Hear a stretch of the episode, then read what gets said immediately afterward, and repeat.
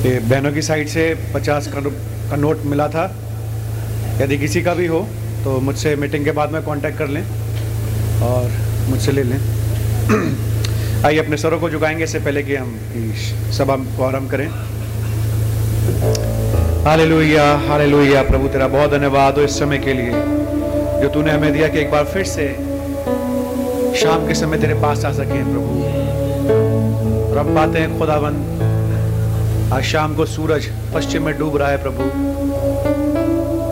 और यदि हम जिस युग में हम रहते हैं, उस युग को देखें प्रभु तो आज सूरज डूब रहा है प्रभु। और इस डूबते हुए सूरज के टाइम पे प्रभु तू उतर के आया ताकि अपने वचन को हमको खोल के दे। मैं तेरा बहुत धन्यवाद करता हूँ। मैं प्रार्थना करता हूँ प्रभु, जैसे वो दो शख्स हिमाउस की राह पे जा रहे थे दिन भर बीत गया प्रभु तू उनसे बातचीत करता रहा वचन से। और उनको बताता रहा अपने बारे में जो नबियों ने बातें करी। और शाम के समय जब सूरज डूब रहा था प्रभु उन्होंने तुझसे विनती करी और तुझे प्रेस किया कि वो अपने तु, अपने साथ तुझे घर पे ले जाए। और तू उनके साथ घर गया प्रभु। और तूने शाम को उनके साथ रोटी तोड़ी। और तूने अपने आप को उन पर ज़ाहिर किया। प्रभु मेरी प्रार्थना है। आज शाम को जबकि सूरज डूब रहा है प्रभु, हम तुझे इनवाइट करते हैं, तू हमारे साथ यहाँ पे आ जा प्रभु। हमसे हम कलाम हो, हमसे बातचीत कर प्रभु। और अपने आप को खुदावन खोल के हमें दिखा। अपने वचन की अंडरस्टैंडिंग हमें प्रदान कर प्रभु। होली स्पिरिट की रीफिलिंग प्रदान कर प्रभु। ताकि हम भी यहाँ से आनंदित होते हुए जा सके क्या हमारे हृदय अंदर से चलते ना थे जब वो मार्ग में हमसे बातचीत करता है? प्रभु, तेरा नाम मुबारक हो, तेरे नाम की जय स्तुति, तारीफ़ सदा सर्वदा होती है यदि कोई कमज़ोर हाल है, परेशान हाल है उस परेशानी उस कमज़ोरी को आप दूर करें। प्रभु, यीशु मसीह के नाम से इस प्रार्थना विनती को माँगता हूँ सुनर कबूल करें। आमीन। आइए, हम गीत गाएँगे। गीत का नंबर 67 इंग्लिश सेक्शन से। To be like Jesus to be like Jesus on earth I long to be like him क्या प्रभु यीशु मसीह जैसे बनना चाहते हैं?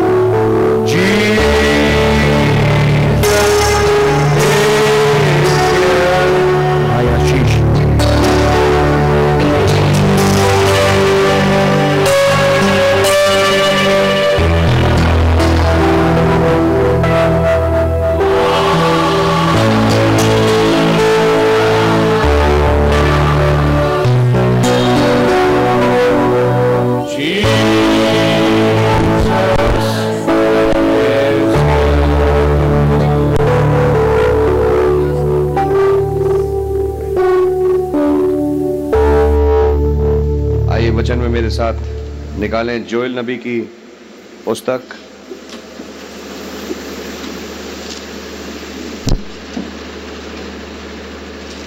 और उसका दूसरा अध्याय और उसकी एक से लेके दसवीं आयत तक हम पढ़ेंगे। मैं पढ़ रहा हूँ अपनी बाइबल में आप लोग देख सकते हैं। Ye the trumpet in Zion, and sound an alarm in my holy mountain. Let all the inhabitants of the land tremble. For the day of the Lord cometh, for it is nigh at hand. A day of darkness and of gloominess, a day of clouds and of thick darkness, as the morning spread upon the mountains. A great people and a strong, there hath not been ever the like, neither shall be any more after it even to the ears of many generations. A fire devoureth before them, and behind them a flame burneth. The land is as the garden of Eden before them, and behind them a desolate wilderness. Yea, nothing shall escape them. The appearance of them is as the appearance of horses, and as horsemen so shall they run. Like the noise of chariots on the tops of mountains shall they leap. Like the noise of a flame of fire that devoureth the stubble, as a strong people set in battle array. Before their face the people shall be much pained, all faces shall gather blackness. They shall run like mighty men, they shall climb the wall like men of war, and they shall march every one on his ways, and they shall not break their ranks. Neither shall one thrust another, they shall walk every one in his path, and when they fall upon the sword, they shall not be wounded. They shall run to and fro in the city, they shall run upon the wall. They shall climb up upon the houses, they shall enter in at the windows like a thief. The earth shall quake before them, the heavens shall tremble. The sun and the moon shall be dark, and the stars shall withdraw their shining. Abba, Heavenly Father. Here we are in the day of the Lord. Lord Jesus Christ, and we are reading a prophecy of the Bible, speaking about the Lord's day and some events that are to take place in that day.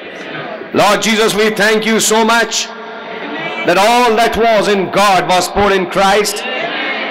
And so Christ became the mystery of God revealed. But we find that same Jesus got a revelation further of things which were to happen in the church ages and the future. And today we know that the bride is the mystery of Christ revealed. Oh God, we can see this and we are experiencing that revelation amongst us. We can see gradually brethren coming up in faith and catching the revelation, Lord Jesus. We know there have been some initial ones who could see the sun rising, who brought an announcement that the sun is risen up. Oh God, we thank you. There had been a strong slave in this age who climbed first upon the top of the mountain and said, The sun is risen. The day of slavery has ended. Oh God, we thank you so much. And we got the message through a relay, Lord. He gave it to someone, that someone gave to someone, that someone gave to someone. And now it has come to us, oh Jesus. It is the rising of the sun. On one hand, there's a night, there's a great darkness covering the earth. But to the bride, you say, Good morning, Shalom. It's the rising of the sun. The resurrection day is here, Lord Jesus. And we can see that power manifesting in the bride now. She's getting filled up with the Holy Ghost. Amen. We can see she's getting pressurized. Oh God, the countdown has begun. Oh, the countdown for the takeoff. Oh Jesus, we can sense it in our lives. Oh God, we thank you so much that you have brought us to that age. We are not in a below card age. You are not placed in the age of the automobiles or the airplanes, just going to the clouds and coming back home. But we have put us in the astronaut age, Lord Jesus. A pressurized vessel, a rocket, going into the heavenlies. Oh God, into new dimensions, into heavenly spheres, where all things are possible. Hallelujah. From a world of unbelief to a land of perfect faith, a perfect virtue, a perfect Jesus, a perfect love, where all things are possible. Beyond the curtain of time, a theophany fellowship. Oh Lord Jesus, we thank you so much that while we were sinners, you died for us, paid a price, saved us, raised us up into heavenly places. And truly we can say today, you have brought us in heavenly places. You have raised our dimension, Lord. You have raised our thinking. You have raised up our attitudes. You have raised up our fleshly realm thinking, Lord. You have raised us up from that old thinking, old starch thinking of the world and brought us to a heavenly thinking. We got a national spirit and that's the Holy Spirit. Oh God, we thank you so much for that. And Lord, I pray today evening that may we be able to get that pleasure in our lives. May we be magnetized to that magnet. May these meetings be a memorial. Oh God, that when people can look back and say, God talked with us there. He set us afire in those meetings. When we see the events happening today, we can remember, Lord, that there has been a prophet who visited this generation, who spoke about this day. Oh God, we can see the prophecies being fulfilled. Oh God, we can see the world turning crazy and mad. We can see homosexuals, we can see sexual perversion. We can see a religious perversion. We can see the days of Sodom are on the streets. We can see everywhere there is filth and wrongs, Lord Jesus. And we can remember that prophet who said, Thus saith the Lord, this world is going to become crazy. I prophesy it will become mad one day. And today we can see that madness, Lord. But Lord Jesus, we know that the prophet has prophesied many other things. And one of the best things is I can't see anything left but the going home of the bride. Oh Jesus, may I be the part of that bride. May we be the part of that bride who can be caught up into that dimension. As we commit ourselves into hands of grace, I pray, Lord, take these messages, take these words which are being preached, Lord, and talk with our hearts. We have come to the last month of this year once again. We are once again closing an year and trying to get into a new year. And we know, Lord Jesus, time is passing fast. And we are moving closer and closer to the day when these bodies are going to be changed.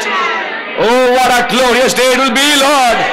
What a glorious time, Lord Jesus. When we can meet our loved ones, when we can meet the saints, when we can have a fellowship. Oh God, when we can see you face to face. The one who died for us, who cared for us, who lived for us, who spoke for us. Oh God, that will be a great reward for us to see you, oh Jesus, living Christ amongst us, proving by signs and wonders. But we can see you face to face then, Lord. Oh God, prepare us for this soon coming event as we commit ourselves into hands of grace. Oh God, open our eyes of our understanding that we be able to understand thy word. If there be anybody who's sick or needy here, I say in the name of Jesus Christ, as a minister of God, devil, you are exposed. And I charge you that you leave this congregation. Leave those people, Lord Jesus. Uh, in the name of Jesus Christ, I say this. Devil, you get out from here. You have no place here.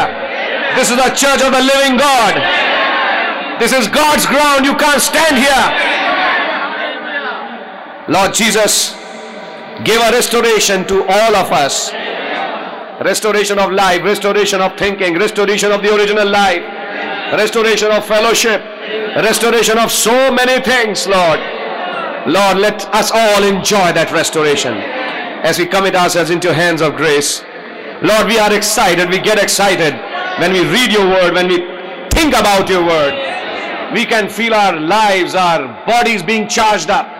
Oh God, what a quickening power you have sent, Lord. May we be able to manifest it in this age, Lord. In the name of Lord Jesus Christ, we ask this prayer. Amen and amen. Hallelujah. Amen. आप लोग बैठ सकते हैं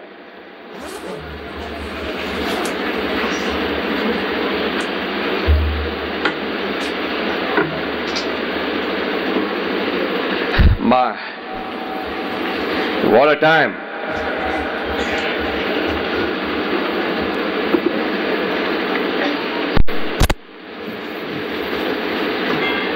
This is the hour of revelation. Manifestation when all things are coming to pass. Amen.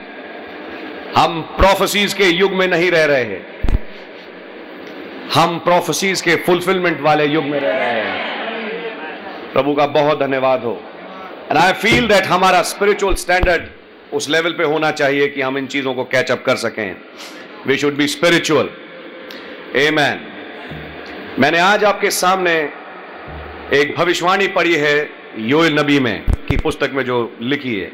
हो सकता है इसके बारे में आपने पहले पढ़ा हो और सुना भी हो। लेकिन मैंने आज इस स्क्रिप्चर को लिया क्योंकि मैं सुबह मेडिटेट कर रहा था, प्रभु ने मुझसे बात करी और ये स्क्रिप्चर पे मैं अराइव किया। उसका एक रीज़न है, मैं इन चीज़ों को पढ़ूँगा आपके सामने। इसको गौर से सुनने की कोशिश करिएगा। पिछले कुछ महीने से थ्रस्ट है सेकेंड राइड की तरफ़। एमैन नाउ मेरे पास आज कुछ और है। उसी सेकेंड राइड के विषय में, जो मैं आपके सामने रखना चाहूँगा, जो नबी के संदेश में है। और इन चीज़ों को जरा गौर से सुनने की, समझने की कोशिश करिएगा। आज सुबह भाईलाल ने जब मैं सीओडी लाया हूँ, क्योंकि मेरे को कुछ और दिखाना था उसमें से आज शाम को आपको। मैं दिखाऊँगा भी। लेकिन सुबह भाईलाल ने एक्चुअली खुलवाया चर्च ऑर्डर को पढ़ने के लिए। तो भाईलाल ने कहा, आप लोग सामने सुन रही थे सुबह, तीन पेज निकाले सीओडी का। तो मैंने अपनी किताब खोली, तीन पेज निकाला। लेकिन जिन लोगों के पास घर में सीओडी है, आप भैया फ़ैन बंद ही कर दें तो अच्छा होगा, क्योंकि बाद में जब ठंड लगी, कहेगा बंद कर दो। बंद कर दो भैया। धीरे धीरे ठंडे हो जाओगे आप लोग।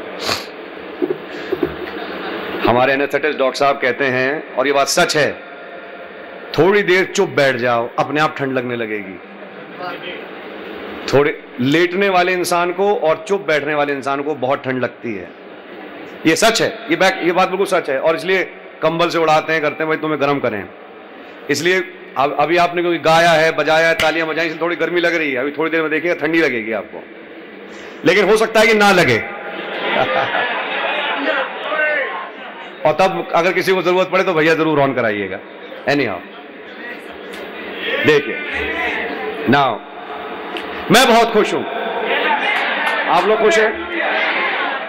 प्रभु के नाम की जय हो और उसके नाम की तारीफ़ हो। जो सुनते थे, पढ़ते थे, अब अपनी आँखों के सामने देखते हैं। कई साल पहले की बात है, भाई पीटर पीछे बैठे हैं एग्री करेंगे। मैं तो तब बहुत छोटा था। और पास्टर भाई लाल एग्ज़ाम्पल लेते थे, बड़ी पुरानी एग्ज़ाम्पल है, भ्रम की। और बताते थे कि लुकमान हकीम के पास यमराज आए, उन्हें लेने के लिए। तुम्हारा मलकुल मौत, जो भी कह लीजिए, कि अब तुम्हारा वक्त आ गया, अब तुम चलो यहाँ से। और लुकमान हकीम को पता लग गया तो उन्होंने कहा कि अगर ये मौका टल जाए तो फिर दूसरा मौका नहीं आएगा, तब मैं मरूँगा नहीं। तो अब टाले कैसे? तो टालने के लिए उन्होंने अपने जैसे दिखने वाले छह, सात, आठ पुतले बनवाए। और पुतले बनवा के बिल्कुल वैसे की वैसी वैसी ही पगड़ी, हकीम साहब की, वैसा चश्मा तो खैर शायद तब ना हो, वैसी ही नाक, वैसा ही मुँह, वैसे ही कपड़े और वैसी कुर्सी और अब एक नहीं गिन के आठ लुकमान हकीम बैठे हैं। मौका आया, मलकुल मौत पहुँच गया।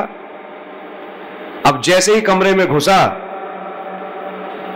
वो यूँ देख रहा है अच्छा थोड़ी देर चुप हो गया कि यार ये तो बड़ा अजीब खेल हो गया कि अब इसमें से अगर मैंने गलत को उठा लिया और वो सही बैठा रह गया तो उसका तो मौका निकल जाएगा।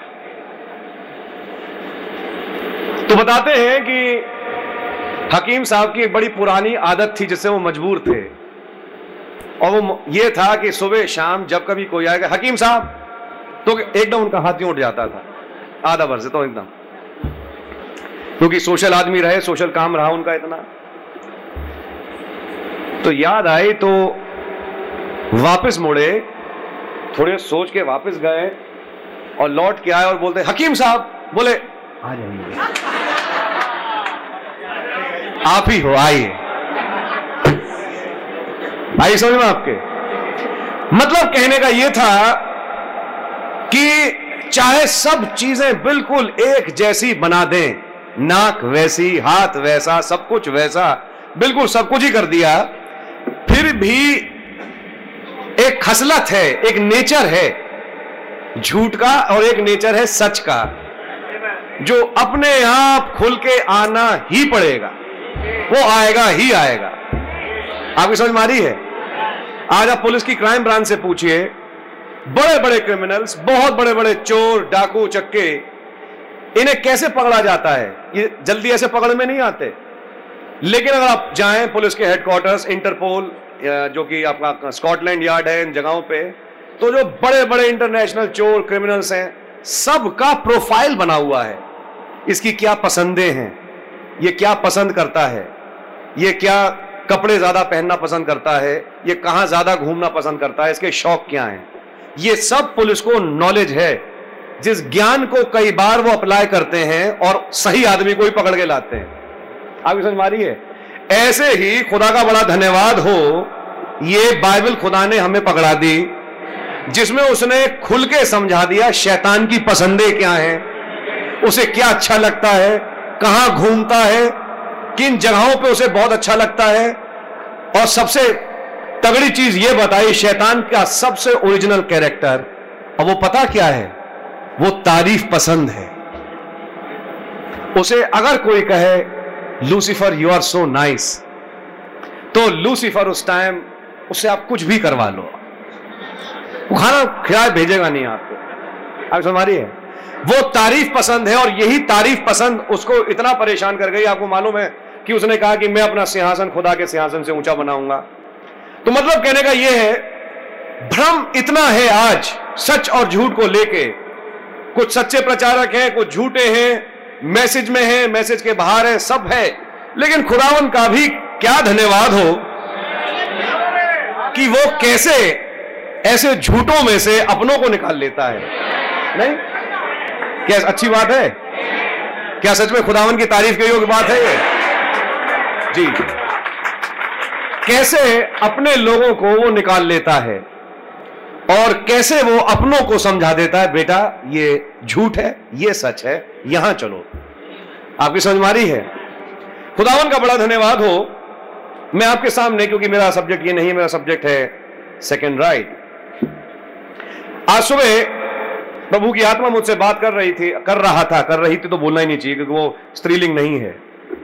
भाई ब्रनम ने कहा, अभी मैं रिसेंटली पढ़ रहा था एक कोट कि लोग लड़कियाँ बनाते हैं एंजल्स के रूप में। और शी शी करके उसको पेंट करते हैं। बोलते हैं angel is always a he never a she नबी ने कहा कि वो कि औरतें एंजल्स हैं, पंख हैं उनके और उनके बना दिए, जैसे फोटोग्राफ्स बना देते हैं छोटी छोटी लड़कियाँ। दे आर नॉट एंजल्स ना ना ना ना ना। नबी ने कहा angel is always a he पढ़िए बाइबल में Gabriel was a he Michael was a he बोलते हैं, खुदावन क्या ही ही चला है। He he he H E H E she तो एक ही तरफ़ चली है, वो है उसका हिस्सा। आपकी समझ मारिए जो उसकी दुल्हन है। ए मैन ना इस चीज़ को जरा गौर से सुनिएगा, जो मैं आपके सामने पढ़ने जा रहा हूँ। प्रभु की आत्मा मुझसे बात कर रहा था, जब भाई ने सुबह एग्ज़ाम्पल लिया और बताया कि किस रीति से दो स्क्रिप्चर निकलवाए। आप सब थे सुबह मीटिंग में। चट्टान पे मूसा ने छड़ी मारी और पानी निकल के आया। सच्चाई है? थोड़े दिनों के बाद खुदा ने कहा, इस चट्टान से बोल और इसका पानी निकल के आएगा। आपकी समझ मारी है? और फिर क्या हुआ? उसने दूसरी बार छड़ी मारी दो दफ़ा, जिसके लिए कहा गया मूसा से कि अब तू इन लोगों का नान देश में नहीं ले जाने पाएगा, तू पहले ही मर जाएगा। कोई और है जो कि लेके जाएगा। और बड़ी प्यारी तस्वीरों में दिमाग में बात चल रही है और भाई लाल उसको बोल रहे थे उसी टाइम किस रीति से हमारा, हमारी चट्टान, क्योंकि पॉलुस ने क्या कहा? और वो चट्टान मसीह था। मसीह है। हमारी चट्टान मसीह इस क्रूज पे 2000 साल पहले मारा गया और उसमें से वो जीवन का जल पवित्र आत्मा निकला, जो उसने अपने लोगों को दिया, उन्होंने पिया। लेकिन अब सब समय आ गया कि जल फिर से उपलब्ध हो। क्योंकि कलीसिया कालों में जल सूख गया। यह समझने का विषय है। तभी तो लोग बुड़बुड़ा रहे हैं दूसरी बार। अगर वो पानी चलता रहता तो बुड़बुड़ाते क्यों? वो पानी नहीं चला, इसलिए तो बुड़बुड़ा रहे हैं दूसरी बार। और इसलिए ईद पेंतिकुस के दिन जो पवित्र आत्मा आया, उसने अद्भुत कार्य किए, सब कुछ हुआ, लेकिन कलीसिया कालों में पानी सूख गया। और अब ज़रूरत थी कि पानी फिर प्रोवाइड हो। तो खुदावन बता रहा था, मूसा की तस्वीर में होते हुए कि अब व्यवस्था में होते हुए मारने का युग नहीं है, अब अनुग्रह में होते हुए बोलने का युग है। हालेलुया। ये बोलने वाला युग है, ये छड़ी पीटने वाला युग नहीं है। और वो बता रहा था कि तुम बोलने वाले युग में हो। स्पीक टू द रॉक इस चट्टान से बोलो, तुम्हारा स्पोकन वर्ड पूरा होगा। स्पोकन वर्ड पानी लाएगा। स्पोकन वर्ड पवित्र आत्मा का बपतिस्मा देगा। स्पोकन वर्ड उद्धार को पूरा करेगा। तुम उस युग में हो, लेकिन जो व्यवस्था के अधीन रहे इस युग में, उन्होंने फिर अपनी व्यवस्था की कलिसिया कालों वाली पुरानी छड़ी उठा के इस वचन को बेअसर किया और दूसरी बार सलीब पे चढ़ाया। ये थे आज के मूसा। मेथोडिस्ट बैप्टिस्ट प्रेसबिटेरियन पेंटिकॉस्टल जो कुछ भी ले लिए, और ये कभी भी देश में जाने नहीं पाएँगे। लेकिन एक झुंड फिर भी है, जिसके पास चट्टान है। और आज जब चाहे चट्टान से बोले और चट्टान अपना पानी देगी। Amen. ये बोलने वाला युग है। आप लोग समझ रहे हैं? स्पीक टू द रॉक और इसमें भाई बहन ने प्रीच भी किया। स्पीक टू द रॉक और स्पीक टू द रॉक को लेकर उन्होंने अपनी नई कमीशन प्रीच करी। न्यू कमीशन और न्यू कमीशन क्या था? बोलना। ए मैन मैं बहुत ब्लेस हो रहा था पिछले दिनों में। बताई? एक दिन सुबह वो शिकार खेलने गए हुए थे। इंडियाना की बात है, क्योंकि इंडियाना में गिलहरी मारने की एक लिमिट थी। आपको केंटकी में, जैसे यहाँ तो बहुत छोटी छोटी गिलहरियाँ होती हैं, वहाँ काफ़ी बड़ी हैं, होती हैं, और वो लोग वहाँ मारते हैं और उन्हें खाते भी हैं। नबी ने कहा, मैं ज़िंदगी भर कभी गुनेगार नहीं रहा किसी भी जानवर को यूँ ही मारने के लिए। अगर मारा तो खुद खाया, बांटा, लेकिन उसका वेस्ट नहीं हुआ कभी भी। शिकारी थे। तो केंटकी में एक स्कुरल्स की लिमिट थी तीन। तीन से ज़्यादा आप नहीं मार सकते। और इंडियाना में स्कुरल्स की जो लिमिट थी वो थी पाँच। और वो बताते हैं कि मैं इंडियाना में था और बड़ा सुबह का टाइम था। काफ़ी दिन हो गया मेरी प्रभु से बातचीत हुई नहीं थी। तो सुबह सुबह बिल्कुल भोर अभी पौ फटा है, मैं जंगल में था। बोलते, पहाड़ों के पीछे उमस उठ रही थी। आप लोग समझते हैं उमस को? और जब उमस उठ रही थी तो मैंने आसमान में अपनी आँखों के सामने देखा, तीन बड़े बड़े मेघधनुष आए। और मानो उन बीच में एक प्याला सा है, कटोरी सी है, बहुत बड़ा बोल है।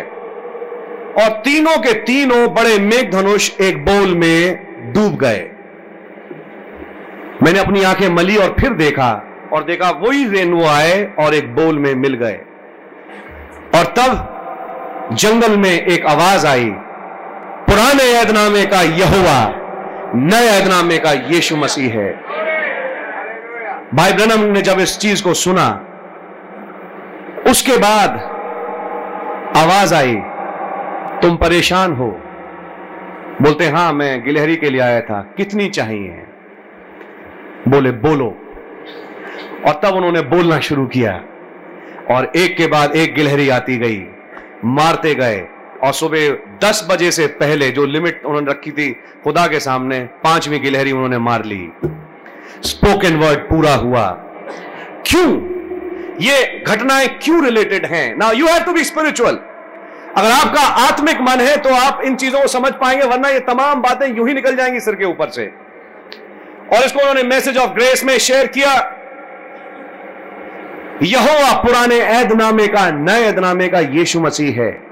इस स्टेटमेंट के पीछे रहस्य क्या छिपा हुआ है? मालूम?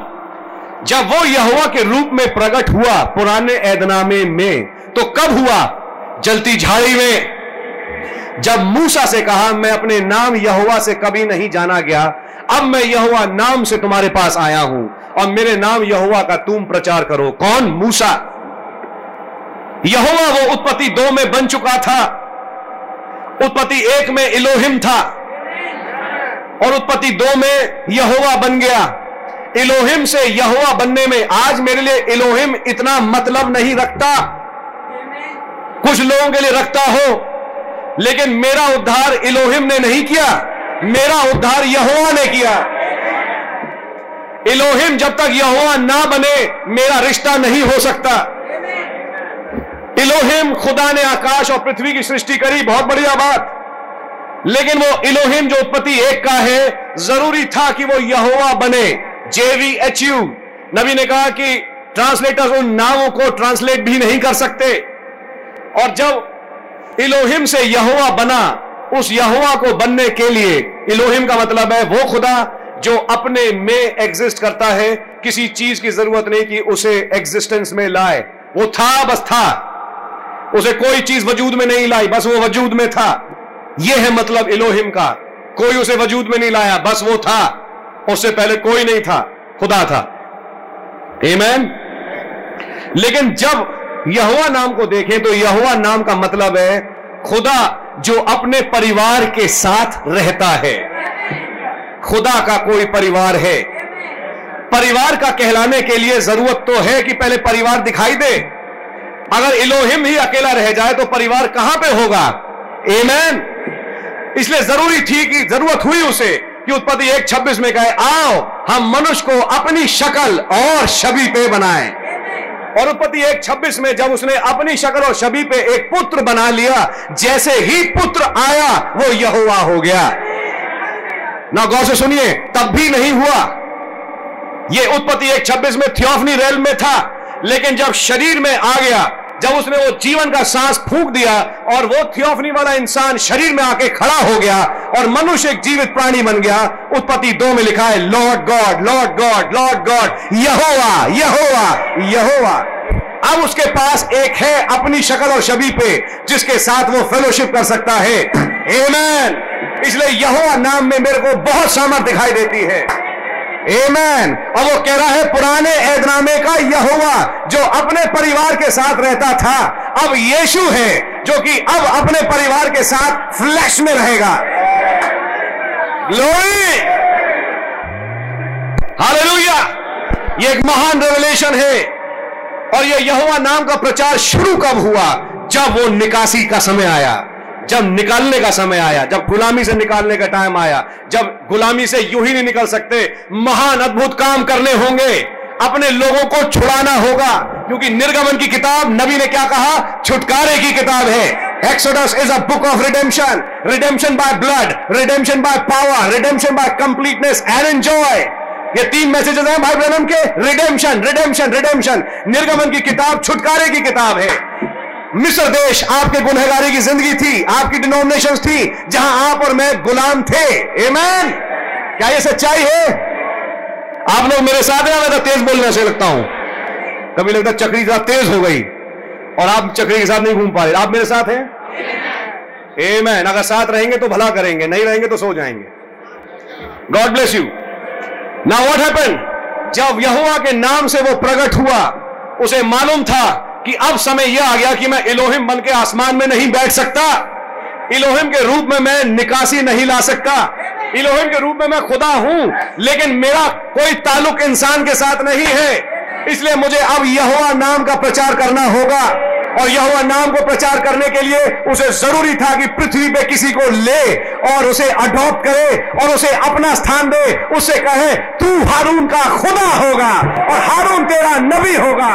तू मेरा पुत्र होगा पृथ्वी पे, जिसको मैं थोड़े समय के लिए एक खुदाई औदा देता हूँ, एक खुदाई पदवी देता हूँ, ताकि तेरे द्वारा मैं यहोवा नाम का प्रचार करूँ।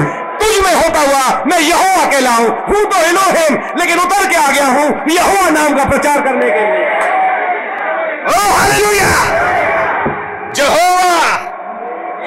जहोवा!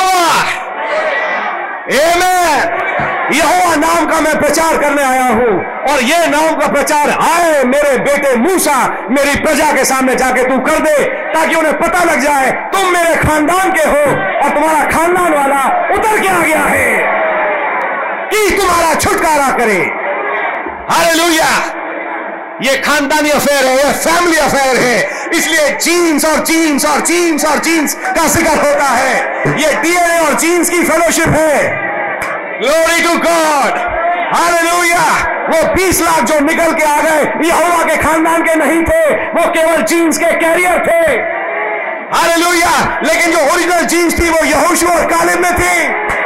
ग्लोरी टू गॉड जिन्होंने डीएनए को रिकॉग्नाइज किया, जो मूसा में से बोल रहा था। हालेलुया और जब मूसा में से डीएनए मैनिफेस्ट हो रहा था, यहोशू और कालिब उस डीएनए को रिकॉग्नाइज कर रहे थे। क्योंकि ये चीन था जो मास्टर डीएनए को रिकॉग्नाइज कर रहा था। ये चीन का कम्युनियन था। ये चीन का बपतिस्मा था। ग्लोरी टू गॉड और तब पॉलूस कहता, क्या 20 लाखों ने लाल समुद्र में बपतिस्मा नहीं लिया? क्या 20 लाखों ने पानी नहीं पिया? क्या 20 लाखों ने से नहीं देखे? अब मैं सवाल दूसरा पूछूँ। मैं जोड़ नहीं रहा बाइबल में। 20 लाख ने बपतिस्मा लिया। लेकिन 20 लाख के 20 लाख में से कितने बपतिस्मे में कंटिन्यू करे? वो बपतिस्मे में कंटिन्यू नहीं कर पाए। वो बपतिस्मा एक दिन उनके जीवन में लागू नहीं रहा। इसलिए पृथ्वी फट गई और उन्हें निगल गई। सांप आए और उन्हें काट के खत्म कर गए। जंगल में घूमते घूमते ही तहस नहस होके मर गए। लेकिन एक नई प्रजा उठ के आई, जिसके वो कैरियर थे। और ओरिजिनल जीन्स में यहोशू और कालिब हैं, जो कि मूसा की सेवकाई को रिकॉग्नाइज कर रहे हैं। Amen. और क्योंकि जीन्स पहचान रही है डीएनए को, ये फेलोशिप है यहोवा की अपने परिवार के साथ। और यहोशू ने प्रूव किया कालिब ने उन 40 सालों में प्रूव किया कि मैं तेरे परिवार का हूँ। उस 40 साल की मीटिंग जो हर बार हुई, हर रोज हुई, मौजे पे मौजे हुए खुदा उतर के आया खुदा एक नहीं, दस काम किए, और उसके बाद दो प्रूव किए कि हाँ हम तेरे परिवार के हैं। हाँ जो तू कहता है उस पर हम विश्वास करते हैं। तेरा प्रॉमिस हमारे लिए परम चीज़ है। सरकमस्टांसेस नहीं, लेकिन तेरा वचन। लोरी टू गॉड हालेलुया जो बाकी दस थे, उन्होंने बोला कि हम तेरे परिवार के नहीं थे। हम निकल के तो आए, हम चले तो सही, लेकिन हम परिवार के नहीं है, इसलिए जंगल में ढेर हो गए, किताब से नाम काट दिए गए। लेकिन कुछ है जिनके नाम मेमने की जीवन की पुस्तक में है। यहोशू और कालेब हालेलुया।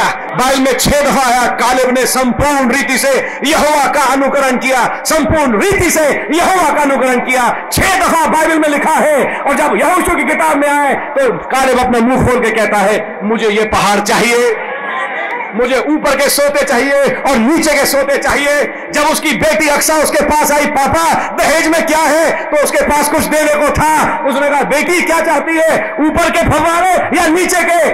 मैसेज की ऊंचाइयाँ या मैसेज की गहराइयाँ? तेरे बाप के पास है देने के लिए। आज हमें अपने बच्चों को देने के लिए क्या है? आज हमें नई पीढ़ी को सिखाने के लिए क्या है? आज हमारे पास क्या देना है अपने परिवार को? अगर बेटा हमारे पास आए, पापा, तुमने इतने साल मैसेज में चले हो, तुमने क्या अचीव किया? तुम्हारे पास क्या है मुझे देने के लिए? लेकिन कालिब के पास था। उसने कहा, बेटा, मैं लड़ा हूँ, मेरी बेटी, और ये मैंने पाया है, ये फवारे ये फवारे, ये सब मैसेज की ऊंचाइयाँ, मैसेज की गहराइयाँ, आज तेरे बाप के कब्जे में है। बोल, तुझे क्या चाहिए? मैं तुझे वही दूँगा। जो कुछ मेरे पास है, ले। और इससे ब्लेस हो। और उसने दिया। ओतनियल से शादी हुई और वही बेटा ओतनियल इज़राइल का पहला न्याय बना। हरे Lohia glory to God someone who wholly follow the Lord someone who prove his अजीन someone who follow the DNA Hare Lohia here is the prophet भाई ने तीन सौ तिरपन पेज निकलवाया। मेरी निगाह, क्योंकि डार्क अक्षरों में लिखा था, तीन सौ बावन पेज में पहुँच गई। और जो मैं शाम को पीट करने जा रहा हूँ, उससे कनेक्टेड है। सुबह सुबह बैठे बैठे इसलिए मैं पढ़ रहा हूँ। अब देखिए भाई बहन, हम क्या कह रहे हैं यहाँ। ये 916 एक्चुअली पैराग्राफ है, तीन सौ बावन पेज सीओडी का। 915 से now Sunday I am going to leave here किसी दिन मैं इस ज़मीन को छोड़ जाऊँगा। भाई ब्रनम कह रहे हैं। आई एम वॉन्डरिंग मैं सोचता हूँ what will be my end मेरा अंत क्या होगा? इज़ इट ओवर क्या मेरा टाइम खत्म हो चुका है? इज़ इट जस्ट अबाउट क्या लगभग खत्म हो गया? I am forty eight years old मैं लगभग अड़तालीस साल का हो चुका हूँ। Is it just about over क्या लगभग मेरा समय खत्म हो गया? I wonder this if it is और मैं सोचता हूँ कभी कभी इन बातों की तरफ़। 916 पैराग्राफ। लुक। अब नबी कहते हैं, गौर से देखिए। Why didn't the world realise that picture देर क्यों नहीं दुनिया की समझ में वो फोटोग्राफ आई? कौन सी? ये एक्चुअली हिब्रूज का मैसेज है, जो कि उन्नीस सौ सत्तावन अट्ठावन का है। उस टाइम तक एक पिक्चर आ चुकी थी ब्रैनम टेबरनेकल में। कौन सी? मैं आपको फोटोग्राफ भी दिखाता हूँ। ये वाली। ट्यूसडे को भी आप देखोगे। सिर के ऊपर पिलर ऑफ़ फायर और भाई ब्रैनम कह रहे हैं why did in the world क्यों नहीं दुनिया ने रियलाइज़ दैट पिक्चर देर को वो तस्वीर समझ में आई। Why did they catch that right quick क्यों नहीं जल्दी से वो समझ पाए इन बातों को? अगला sentence why don't they catch these other things क्यों ये बाकी की बातें दुनिया को समझ में नहीं आती? Why don't they catch these prophecies and things क्यों इन लोगों को मेरी भविष्यवाणियाँ समझ में नहीं आती? अगला सेंटेंस यू नो आपको मालूम they can't do it now वो इन भविष्यवाणियों को अब नहीं समझ सकते। बट वन डे लेकिन एक दिन I am going to leave the world मैं दुनिया छोड़ जाऊँगा। एंड वेन आई लीव और जब मैं दुनिया छोड़ जाऊँगा then they will recognise it उनके समझ में ये फोटोग्राफ्स और ये घटनाएँ तब आएँगी। Some of you young people तुम में से कुछ जवान लोग will realise that after I am gone को तब ये बातें समझ में आएँगी जब मैं चला जाऊँगा। सी देखा आपने? But God wouldn't permitted to be done now लेकिन खुदा अलाउ नहीं कर रहा कि ये बातें आज की तारीख पे समझ में आ जाएँ। बाइबल में कहा मिलती है? रूपांतरण वाले पहाड़ पे रूपांतरण हो गया। बड़ी घटना हो गई। पतरस या को यहुना को रेवलेशन मिल गया, जो आने वाला मसीह था, वो यही है। लेकिन जैसे ही वो वापस शरीर में आका इसको किसी को मत बताना। ये समय नहीं है। मनुष्य का पुत्र मारा जाए, जी उठे, और उसके बाद जब जाने का टाइम आए, जी उठने के बाद जितना बोलना है, बोल देना। क्योंकि बोलने का कोई फ़ायदा भी नहीं होगा। क्योंकि जिनको पाना है, वो तो गायबी हो चुके हैं। वो कहीं और चले गए। आपकी कुछ समझ में आ रही है? या भाई ब्रनम कह रहे हैं, दुनिया नहीं समझ पा रही। फिर कहते हैं कांग्रेगेशन की ओर मुड़ के। तुम में से कुछ जवान लोग, उन्नीस सत्तावन के जवान, आज की कुछ उम्रें हो चुकी होंगी उनकी। सुन रहे आप? तुम में से कुछ जवान लोग हैं, जो इन घटनाओं को, इन बातों को और इन प्रोफेसीज को जो मैं कर रहा हूँ, तब समझोगे तब समझोगे। मेरे जाने के बाद समझोगे। मेरा जाना तुम्हारे लिए अच्छा है, यदि मैं ना जाऊँ तो तुम्हारे पास सहायक नहीं आ सकता। कि तुम्हें समझा इन बातों को जो मैं तुमसे बोलता हूँ। लेकिन जब सहायक अर्थात पवित्र आत्मा आएगा, वो मेरी ही बातों को लेगा। वो 1160 मैसेजेस वो भविष्यवाणियाँ, वो घटनाएँ जो मेरे जीवन में हुई है, उन्हें लेगा और उन्हें तुम्हारी ज़िंदगी में समझा देगा। तब तुम सत्य को जानोगे और तब सत्य तुम्हें आज़ाद करेगा। ग्लोरी टू गॉड यदि तुम मेरे वचन में मेरे को इतनी प्यारी लगती है आयत, मैं कुछ होता है अंदर मेरे को जब मैं इन आयतों को पढ़ता हूँ। The words of Jesus are beautiful if he continue in my words then shall be my disciples then shall know the truth और मानो मुस्कुरा के कह रहा है चेलों से and the truth shall set you free फिर कहता है, whom the son has set free is free indeed. Read sister rosela's testimony. Sister rosella griffith. Alcoholic Anonymous ने उन्हें घोषित कर दिया कि वो कभी भी शराब नहीं छोड़ पाएँगी। एक ऐसी लत कि नहीं छूट सकती। और जब पहली बार भाई ब्रनम की मीटिंग में पहुँची, और भाई ब्रनम ने आत्मा में होते हुए डिसर्न किया they you are sister yes Alcoholic Anonymous ने आपको घोषित कर दिया कि आप शराब नहीं छोड़ पाएँगी। सब इंस्टीट्यूशन में कह चुके हैं कि आपकी लत नहीं जा सकती। But do you believe that God can take that away sister ने अपना मीटिंग में हाथ उठाया। यस और सिस्टर रोजेला ग्रिफिथ से एल्कोहल की क्रेविंग चली गई। And then she testified whom the son has set free is free indeed. उसके बाद शी सेड मैं ब्रैनम टेबल निकल गई और मेरा टेस्ट तब हुआ जब होली कम्युनियन की वाइन मेरे सामने आई, क्योंकि वाइन हैज़ अल्कोहल और मैं एल्कोहलिक थी। उसका टेस्ट भी मेरे अंदर वही टेस्ट फिर से डेवलप कर सकता था। बोलते मैं रेगुलरली तब से हर संडे और जितनी बार होता है कम्युनियन लेती हूँ कितनी बार कम्युनियन ली लेकिन वो लत मेरे अंदर लौट के नहीं आई। पुत्र ने मुझे आज़ाद कर दिया। Hallelujah do you want to be set free free from a life of sin free from your old attitudes, free from a vulture nature, free from all those things, free from unbelief, free from doubts, free from confusion, free from superstitions. क्या freedom चाहते हो तो यहां एक पुत्र है जो आजाद करने के लिए तैयार है जिसे पुत्र आज़ाद करता है, सचमुच में वो आज़ाद होता है जिसे पुत्र आज़ाद नहीं करता, वो आज़ाद नहीं हो सकता यदि तुम मेरे वचन में बने रहो, तब तुम मेरे चेले ठहरोगे, तब तुम सत्य को जानोगे और सत्य तुम्हें आज़ाद कर देगा Glory to God. These words are eternal. These words cannot fail. These words are absolutely true. कैसे मुझे याद आता है, मेरा ऑपरेशन हुआ गंगाराम हॉस्पिटल में बेहोशी आई, जो कुछ हुआ, हीमोग्लोबिन चौदह था, सात रह गया।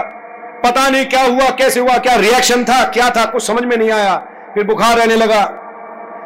और तब, उसके बाद, कई दिनों के बाद, पास्टर भाई से बात हो रही थी, उन्होंने कहा, तुम अपने लिए दुआ करो। मैं ऊपर गया, दुआ करी, और मानव दर्शन में क्रूस आ गई। वो हॉल आ गया, जहाँ रोमी सिपाही उसको मार रहे थे। मैंने अपने आप को एक पिंजड़े में देखा। मैंने देखा शैतान खड़ा है मेरे साथ। मैंने देखा। और उसके हाथ में बड़ा इंजेक्शन उसमें बड़ा बड़ा लिखा F E V E R ये मेरा विचार नहीं, मैंने देखा। और वो इंजेक्शन मुझमें ठोक रहा है, बुखार का। और तब मैंने देखा वहाँ यीशु मसीह खड़े हैं। और तब मैंने देखा एक सिपाही ने ज़ोर से मारा। और मैंने देखा एक लहू निकला और पिंजड़े में आया, जहाँ मैं लेटा हुआ था। और जैसे ही मुझ पर लहू छुआ मैंने देखा कि उसकी हाथ से वो सिरिंज फीवर की छटक के दूर गिरी। खुदा ने बता दिया, अब ठीक हो गया। अगला दिन आया। दो हफ़्ते हो गए थे बुखार नहीं जा रहा था। अगला दिन आया, कोई दवाई नहीं खाई, बुखार नहीं था। उसका अगला दिन बुखार नहीं था। उसके अगले दिन बुखार नहीं था। जिसे पुत्र ने आज़ाद किया, सचमुच में वही आज़ाद है मेरे भाई। हालेलुया! पूर्व युगों में उसने नबियों के द्वारा बात करी, लेकिन आज उस पुत्र के द्वारा बात करी है और पुत्र तुम्हें आज़ाद करेगा। हालेलुया। कितनी बातें याद आती हैं आज शाम, इन चीज़ों को लेके। लेकिन आइए, इन चीज़ों को सोचने और समझने की कोशिश करें। थोड़ा दिमाग लगाएँ। दिमाग तो लगाएँगे क्या? दिमाग तो हमारे पास है ही नहीं। काश हम उसकी दिमाग तक पहुँच सकें, उसकी समझ तक हमारी समझ पहुँचने पाए। एमन ये एक नबूवत है, जब मैं चला जाऊँगा, तब तुम वेट करना, तब तुम सत्य को जानोगे। तब ये फोटोग्राफ का असली मतलब क्या है, तुम्हें तब समझ में आएगा। शायद तब तुम समझ पाओगे, मैं निकासी वाला नबी हूँ। और जैसा मूसा को एक पिलर ऑफ़ फायर लीड करता था, इस विलियम ब्रैनम के ऊपर भी एक पिलर ऑफ़ फायर है, जो उसे लीड करता है। वही लोगोस लमसा बाइबल वाला। Hallelujah! Not three gods, but three attributes of one God. Hallelujah. Dr. Lamson ne kaha, son, you may have to give your life one day. He said, I'm ready for it. I'm ready to die for this truth. He said, you are the one, first one whom I have heard preaching one God in three attributes. Everywhere they are saying three gods, three gods, three gods. He said, you are the first one. He said, someday, son, you have to lay your life for that. He said, I'm ready for it now. Hallelujah! What a truth! वो triangular light लमसा Bible वाली logos theophany खुदावन की। मैं अपने नाम यहोवा से तुम्हारे बीच में आया हूँ।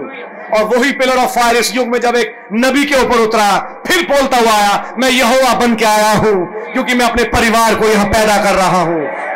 एक नई सृष्टि, मैं खुदा की नई सृष्टि का मूल कारण हूँ। I am the beginning of the creation of God did God create God no God can never be created खुदा की कभी सृष्टि नहीं हो सकती। खुदा तो सृष्टि करता है। यह समझने के लिए थोड़ा गहराई में उतरना पड़ेगा। लाउदीसिया कलीसिया काल के दूध को लेख, इफिसियों को नहीं, स्मिरना को, पिरगमुस, थियातीरा को नहीं, लाउदीसिया को लेख, खुदा की सृष्टि का मूल कारण। ये तो मूल कारण लिख दिया हिंदी में, इंग्लिश में लिखा है the beginning of the creation of God खुदा की सृष्टि का आरंभ। खुदा की सृष्टि का आरंभ। खुदा की सृष्टि का आरंभ अर्थात पहली सृष्टि, उसके बाद बाकी सृष्टि। ये पहली सृष्टि यीशु मसीह अपने आप को बता रहा है। क्या यीशु मसीह खुदा की सृष्टि था? कब हुआ? कैसे हुआ? इसको नबी ने बताया। जिस दिन कुंवारी मरियम में वो स्पम बना, वो अंडा बना और मिलके उस मरियम के अंदर इम्बाइब हो गया, नबी ने कहा यह खुदा की सृष्टि थी। जब खुदा के स्पोकन वर्ड से वो कंप्लीट सेल आदमी का जो डेवलप करेगा बच्चे का उस स्त्री में डाल दिया, जो बढ़ते बढ़ते नौ महीने के बाद एक बच्चा बना। ये थी खुदा की सृष्टि, जो खुदा ने उस वूम में करी। और ये थी खुदावन की सृष्टि की शुरुआत। और वो बताना चाह रहा था, जैसा मैं इसको बना रहा हूँ, इसके बाद कई और हैं, जिन्हें मैं फिर से ऐसे ही बनाऊँगा। उसमें ना नर का ना नारी का अंश होगा, उसमें आदमी का भी और नारी का भी अंश मेरी तरफ़ से ही प्रोड्यूस होगा। वो प्योर वर्ड ब्राइड होगी। और वचन से ही प्रोड्यूस होगी। ईमैन हालेलुया खुदा की सृष्टि का मूल कारण, वो नई सृष्टि है क्या? दुल्हन। She is the new creation not the old creation old creation is dead she is a lot लेकिन new creation is a virtuous bride Amen. Now एक बड़ी इंपॉर्टेंट बात समझने की मेरे और आपके लिए दिए है, देखिए। वो कह रहे हैं मेरे जाने के बाद ये चीज़ें समझ में आएँगी। तब समझ में आएगा कि ये जो आया था, कौन था? मेरे साथ रहते रहते तुम्हें कुछ समझ में नहीं आएगा। वो अपने लोगों से भी कह रहे थे। 65 के बाद इनडायरेक्टली मैं अगर बोलूँ, आज और आपकी और मेरी भाषा में, कि मैं क्या हूँ? मेरी सेवकाई क्या है? इन तस्वीरों का, इन नबूतों का असली मतलब क्या है? 65 के बाद तुम्हें समझ में आएगा। और यदि तुम मेरे मैसेज को पढ़ते रहो, लगातार 65 से 2007 8 जब तक है, तब तुम सत्य को जानोगे, जो इस मैसेज से ही निकल के आएगा। और जिस दिन सत्य आएगा, वो होगा रैप्चरिंग फेथ और सत्य तुम्हें आज़ाद कर देगा, ये जिसम को बदल डालेगा। Amen. हालेलुया ये कोट आपके सामने इसलिए पढ़ा कि यह नबी की एक डायरेक्ट स्टेटमेंट है, जो बता रहा है कि मेरे बाद भी बहुत कुछ होने वाला है। सब कुछ मेरे टाइम पे होके खत्म नहीं हो जाएगा। मेरे बाद भी बहुत कुछ होने वाला है। उस समय तुम जवान लोग देखना क्या होता है। और मैं सोचता हूँ, कुछ उनमें से जवान यहाँ पे भी बैठे हैं। नबी ने क्या कहा अनॉइंटेड वंस में? अगर कैलिफ़ोर्निया मेरे युग में नहीं जाता पानी के नीचे you young man you watch तुम जवान लोगों देखना, तुम्हारे टाइम पे ज़रूर डूबेगा। क्या वेट कर रहे हैं उसके डूबने का? मैं कर रहा हूँ। यस एक नबी ने कहा है I am waiting to see it yes one day it will definitely go under the sea बिल्कुल जाएगा पानी में। ये बात बिल्कुल पक्की है। जब यीशु मसीह से कहा, इनके मुँह बंद कर, उसने कहा, इनके मुँह बंद करो तो चट्टाने बोल उठेंगी। और चट्टानों का बोलना कैसे होता है? भूकंप के साथ। जब चट्टाने जब बोले, धरती खोले अपना मुँह। गुड मॉर्निंग लॉर्ड एक गुड मॉर्निंग में कई अंदर चले जाते हैं। प्रेज द लॉर्ड जब पृथ्वी मुँह खोले प्रेज द लॉर्ड गुजरात में प्रेज द लॉर्ड किया था उसने। और एक प्रेज द लॉर्ड में पूरा एयरपोर्ट ज़मीन में चला गया। मेरा साथी डॉक्टर ईएसआई में आज फरीदाबाद में बोल रहा था कि जब हम गुजरात पहुँचे, हमें मैप दिया गया कि ये रहा एयरपोर्ट एयरफोर्स का स्टेशन यहाँ पे तुम्हें अपना हेलीकॉप्टर लैंड करना है। जब वहाँ पहुँचे, बोले एयरफोर्स का स्टेशन का स्टेशन गायब था। हमने कहा, हमें लैंड का करना जगह तो ये है। तो वहाँ जब देखा गौर से तो समझ में आया एयरफोर्स का पूरा स्टेशन जा चुका था और उस स्टेशन की जगह एक झील थी, नई, बन चुकी थी। कोई सोता फूट गया और वहाँ पे एक झील बन गई। वहाँ झील दिख रही है एयरफोर्स स्टेशन नाम की चीज़ ही नहीं है। आपकी समझ में आ रही है? तो पृथ्वी और चट्टाने जब तारीफ़ करें तो ऐसा ही होता है। आप चाहेंगे कि आपके टाइम पे ऐसी तारीफ़ हो? मैं तो नहीं चाहूँगा ऐसा ज़्यादा हो। हम ही करें उसकी तारीफ़? लेकिन एक दिन जब ये चले जाएँगे इनकी आवाज़ बंद कर दी जाएगी। बंद करो इनकी मीटिंग्स बॉयकॉट करो। तब चट्टानों में तड़कने का टाइम आएगा। जी। और जब चट्टाने जब बोलेंगी, जब ईंटें बोलेंगी, एक ईंट निकलेगी और दूसरी ईंट से फेलोशिप करेगी। कुछ आई समझ में? बहुत खतरनाक टाइम होगा ईंटों की फेलोशिप का, चट्टानों की प्रेसिंग का। उस टाइम को मैं देखना नहीं चाहता हूँ। शायद हम में से कोई ना देखना चाहे। जी, लेकिन बहुत नज़दीक है। ना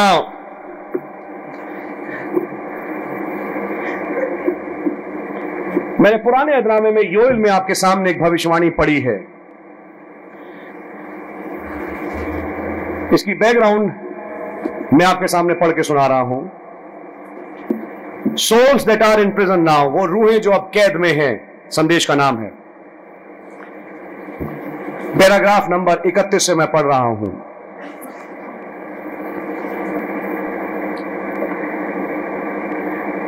Page number 31 actually paragraph number 205 और मैं बीच में से पढ़ रहा हूँ, शुरू से नहीं पढ़ रहा, वरना बहुत लंबा हो जाएगा। 205 number paragraph. That's what the prophet said Saint Paul यही तो उस बड़े नबी संत पॉलूस ने कहा था the woman that lives in this worldly condition is dead while she is a living वो स्त्री जो दुनिया के सुख विलासों में जीती है, वो मर चुकी है, जीवती दशा में भी, जीवित होते हुए भी मरी हुई है, जो संसार के सुख विलास में जीती है। And if she reject mercy और यदि वो स्त्री उस अनुग्रह को रिजेक्ट करे she can cross the separating line वो उस लाइन को जो कि अनुग्रह और न्याय के बीच की एक रेखा है, यदि उसको पार कर जाए where there is no place for her novo जब उसके लिए और कोई जगह ना रह जाए एंड एन वेरी शीट और तब वो कहाँ पहुँच जाती है? विद हर पेंटेड आईज पुती आँखों के साथ, आँखों के ऊपर पेंट हर कट हेयर और अपने कटे बालों के साथ and she is across the line वो उस लकीर को पार कर चुकी। With no way to come back और उसके लिए अब कोई रास्ता नहीं वापस लौटने का। सुनिएगा सेंटेंस एंड और there got to be a ministry और तब एक सेवकाई है। प्रीच टू हर जो ऐसी औरत के लिए है। और तब एक सेवकाई ऐसी औरत को प्रचार होगी। बट रिमेंबर लेकिन याद रहे at that time it's all over तब तक सब कुछ खत्म हो चुकेगा। इट्स डन सब कुछ पूरा हो चुकेगा। इट्स जस्ट अ हॉन्टिंग और तब केवल आत्माएँ लोगों को हॉन्ट करा करेंगी। यू अंडरस्टैंड छुटकारे के लिए समय नहीं रहेगा। इट्स ऑल ओवर तब सब कुछ खत्म हो चुकेगा। The lamb has done took his book और मेमने ने अपनी किताब तब तक उठा ली होगी। And his redeemed is over और उसके छुड़ाए हुए पूरे हो चुकेंगे। एज जीसस फ़र्स्ट प्रीस्ट जैसे यीशु मसीह ने पहले प्रचार किया एंड वाज रिजेक्टेड और उसका तिरस्कार हुआ and then went and haunted those that were in there preach to them that were in prison और तब जाके यीशु मसीह एक साय के रूप में पता नहीं कोई समझ पा रहा है, नहीं समझ पा रहा।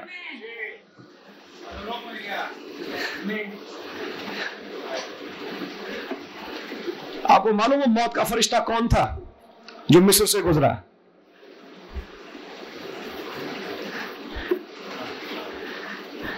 एनीबडी गॉड ब्लेस यू क्योंकि निर्गमन बारह में खुदा ने कहा, मैं मिस्र से रात में गुजरूँगा वो मौत का फरिश्ता खुदा खुद था। भसम करने वाली आग। मैं आज रात गुजरूँगा और कई खानदानों में साय की तरह घुसूँगा। जिन्होंने मेरा तिरस्कार किया, मैं उनके लिए अब एक साया बन जाऊँगा।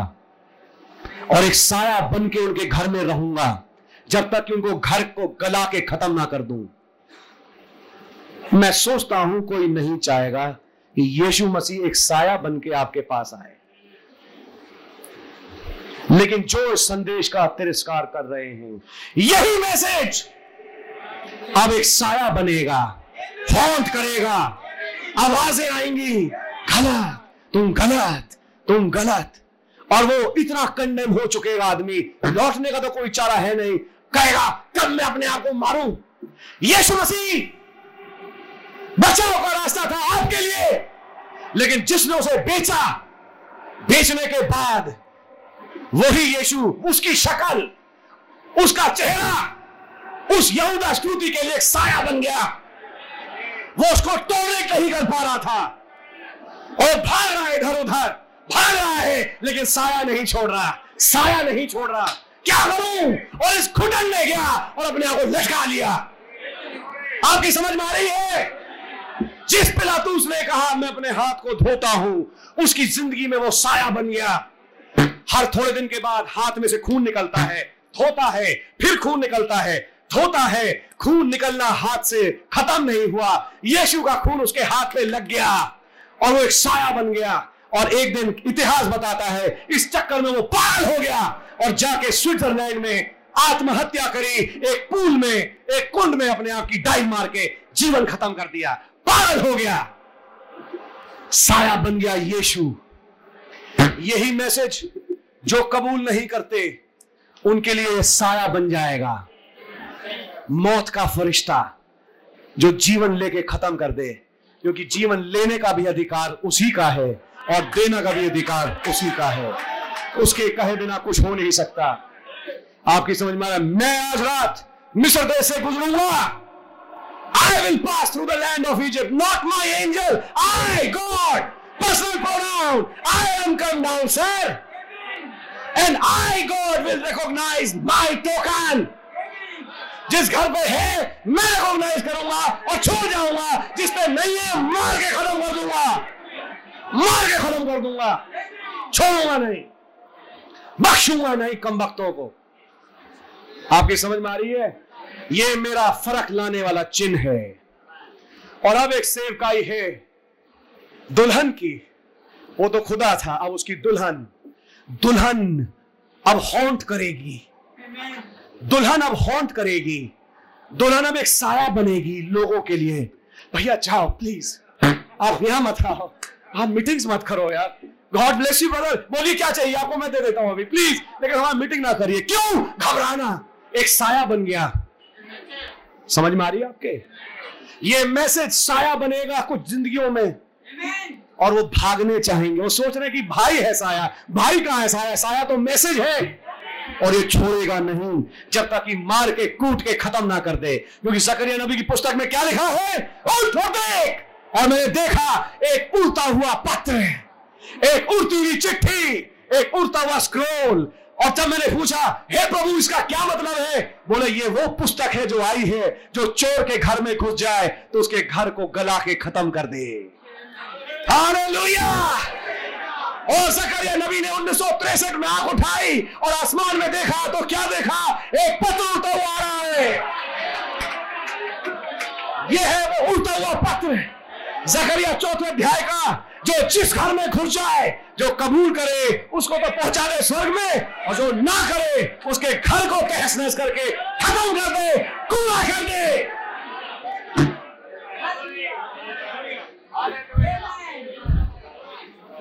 कोई हनुमान, काली या जो भी नाम, काली माली जो भी होगी, इनमें से इसको, इससे बचा नहीं पाएगी।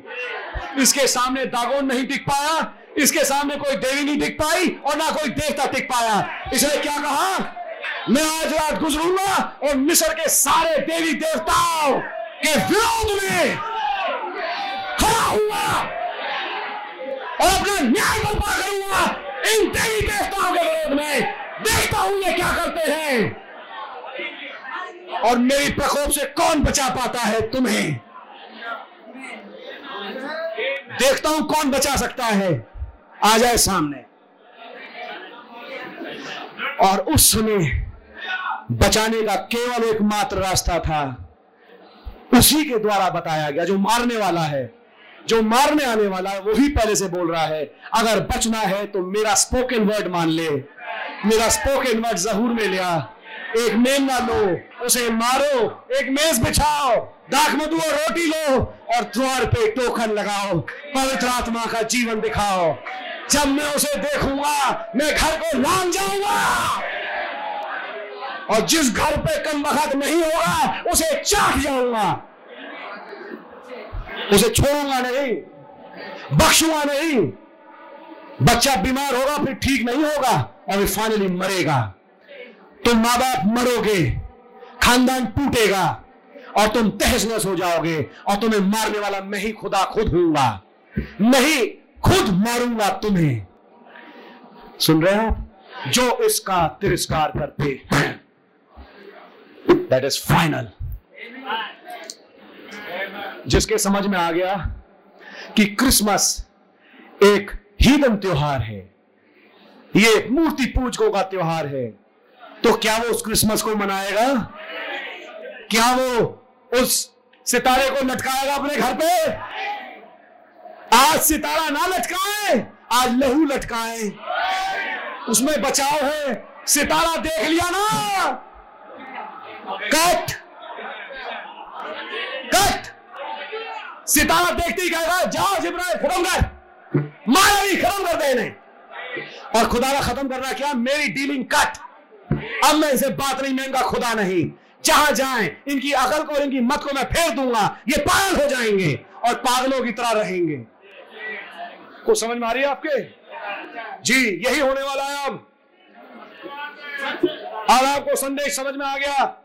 क्रिसमस एक रोमन कैथोलिक पगान फेस्टिवल है। मसीहत बना, मूर्ति पूजा पढ़िए। और अगर नहीं पढ़ी तो आप पढ़ाए। शर्म कि आपने अब तक क्यों नहीं पढ़ा? क्यों नहीं पढ़ा? यह आपकी जॉब थी कि किताब उठाते और पढ़ते। मसीहत बना, मूर्ति पूजा पढ़िए। और देखिए उसमें नबी क्या बोलते हैं? आपकी हिंदी में ट्रांसलेट किताबें हैं। कैसे मूर्ति पूजा मसीहत में मिला दी गई? कैसे अस्तुरे देवी की बाल की पूजा मसीहत में आ गई?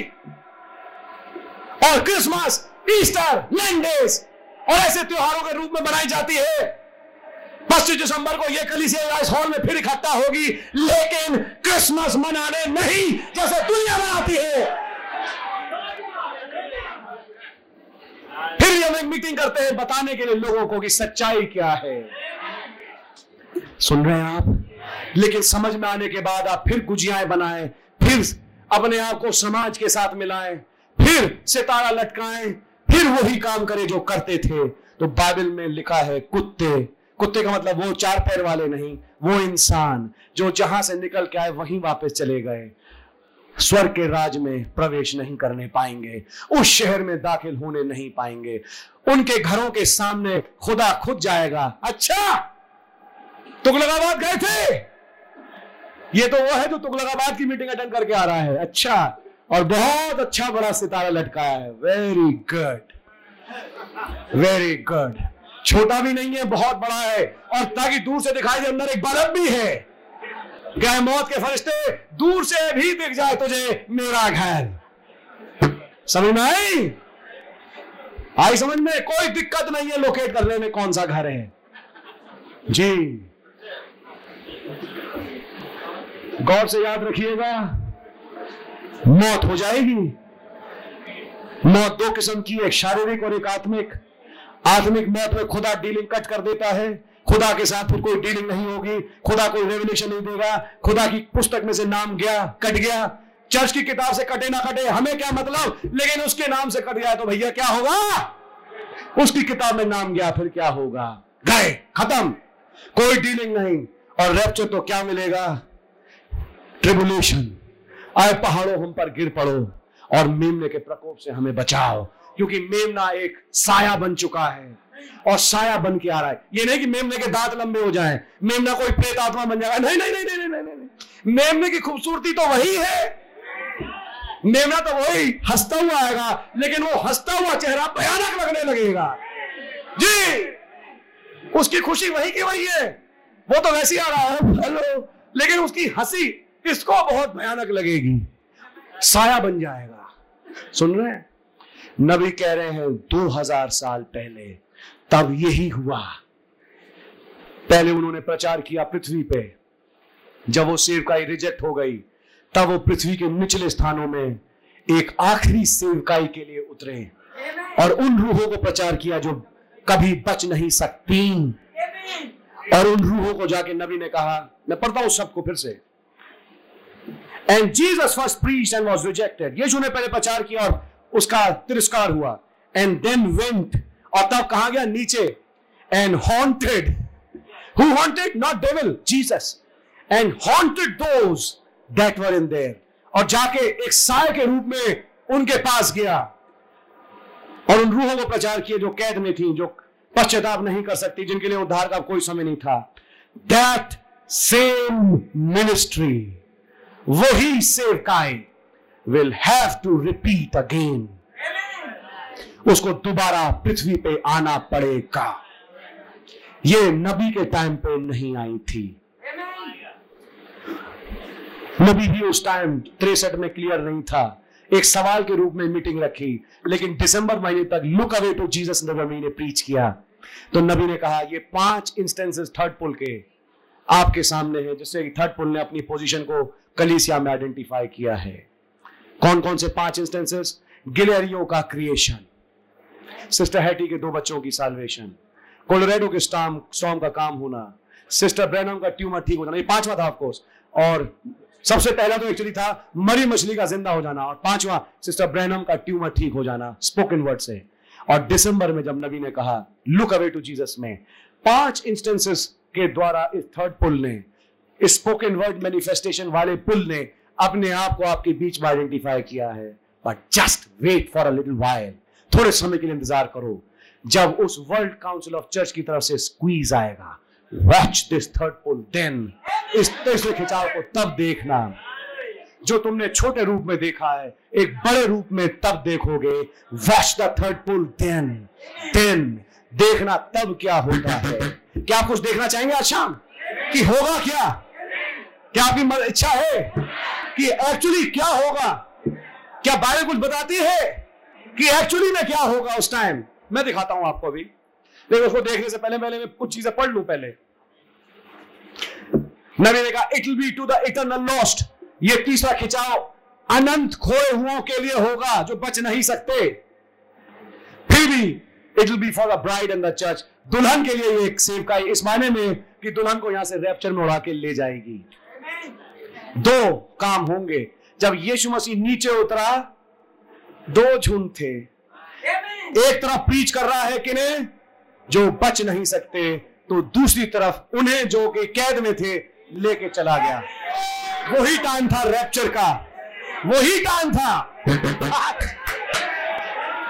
और इस युग में वो फिर उतर के आया है।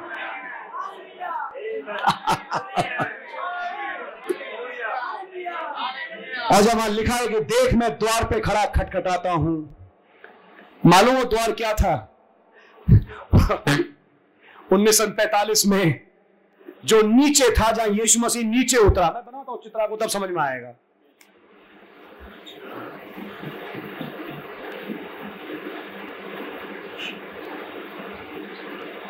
ये है ज़मीन, ये है नरक। नरक के दो हिस्से थे। ये थी बड़ी खाई। इधर था बुरी रूहें।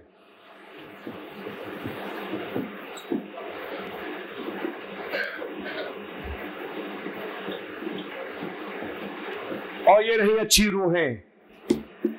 ये था अधोलोक। यीशु मसीह जब क्रूज पे मरे क्रूज कहाँ लगाई गई? पृथ्वी पे। सेवकाई कहाँ थी? पृथ्वी पे। लेकिन पृथ्वी से मरने के बाद जैसे ही जिसम को छोड़ा थियोफनी खड़ी थी। हे पिता, मैं अपनी आत्मा तेरे हाथ में सौंपता हूँ। इसे छोड़ा और जैसे ही लकड़ी की नाव ने उगला योना को मछली तैयार है निकलने के लिए। जैसे ही जिसम को छोड़ा थियोफनी का इधर आ जाओ। मरना तो है ही नहीं, उसे मालूम है ये केवल एक ड्रामा है। एक ड्रामा है बस।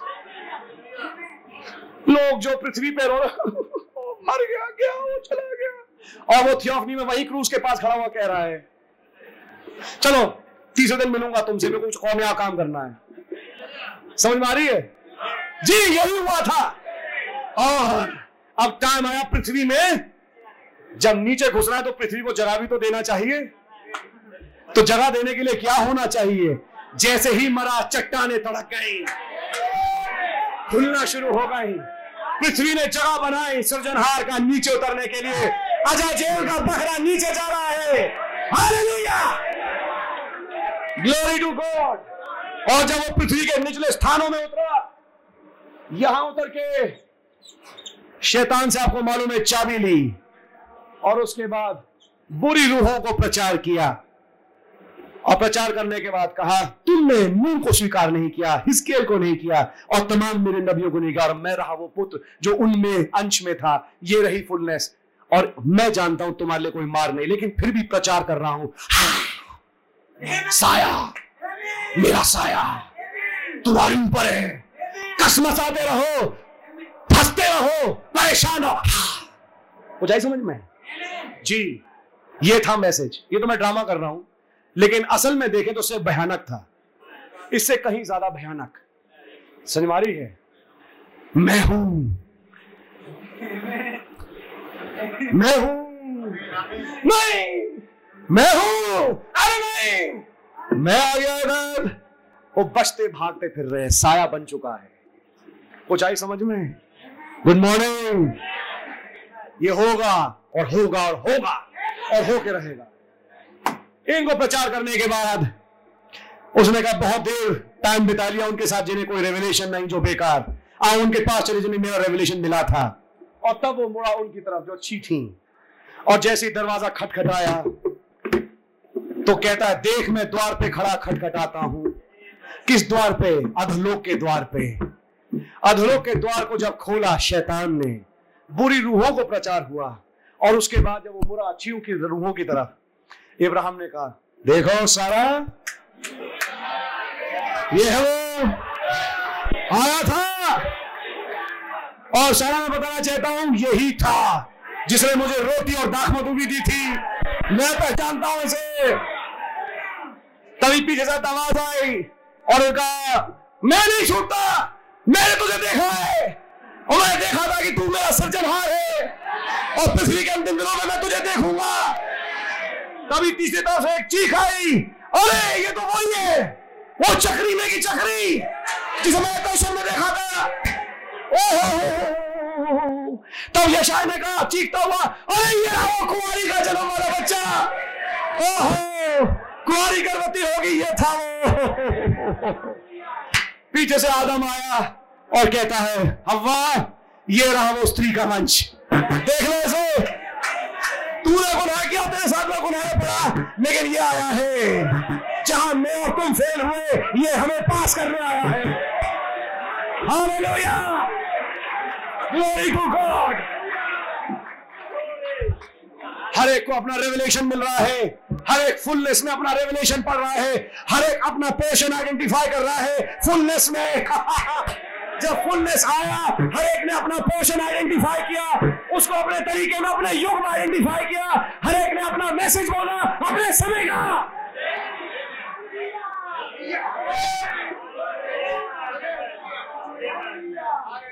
आदम ने ये नहीं कहा, तू चक्री में की चक्री है। वो हिस्केल के समय का मैसेज था। आदम ने कहा, ये स्त्री का वंश है, क्योंकि वो उसके समय का मैसेज था।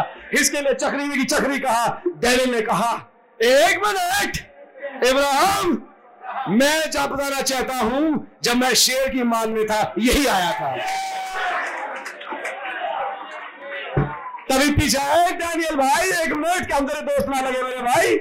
शदरक में शदरक में वो हमें क्यों छोड़ा भैया पीछे?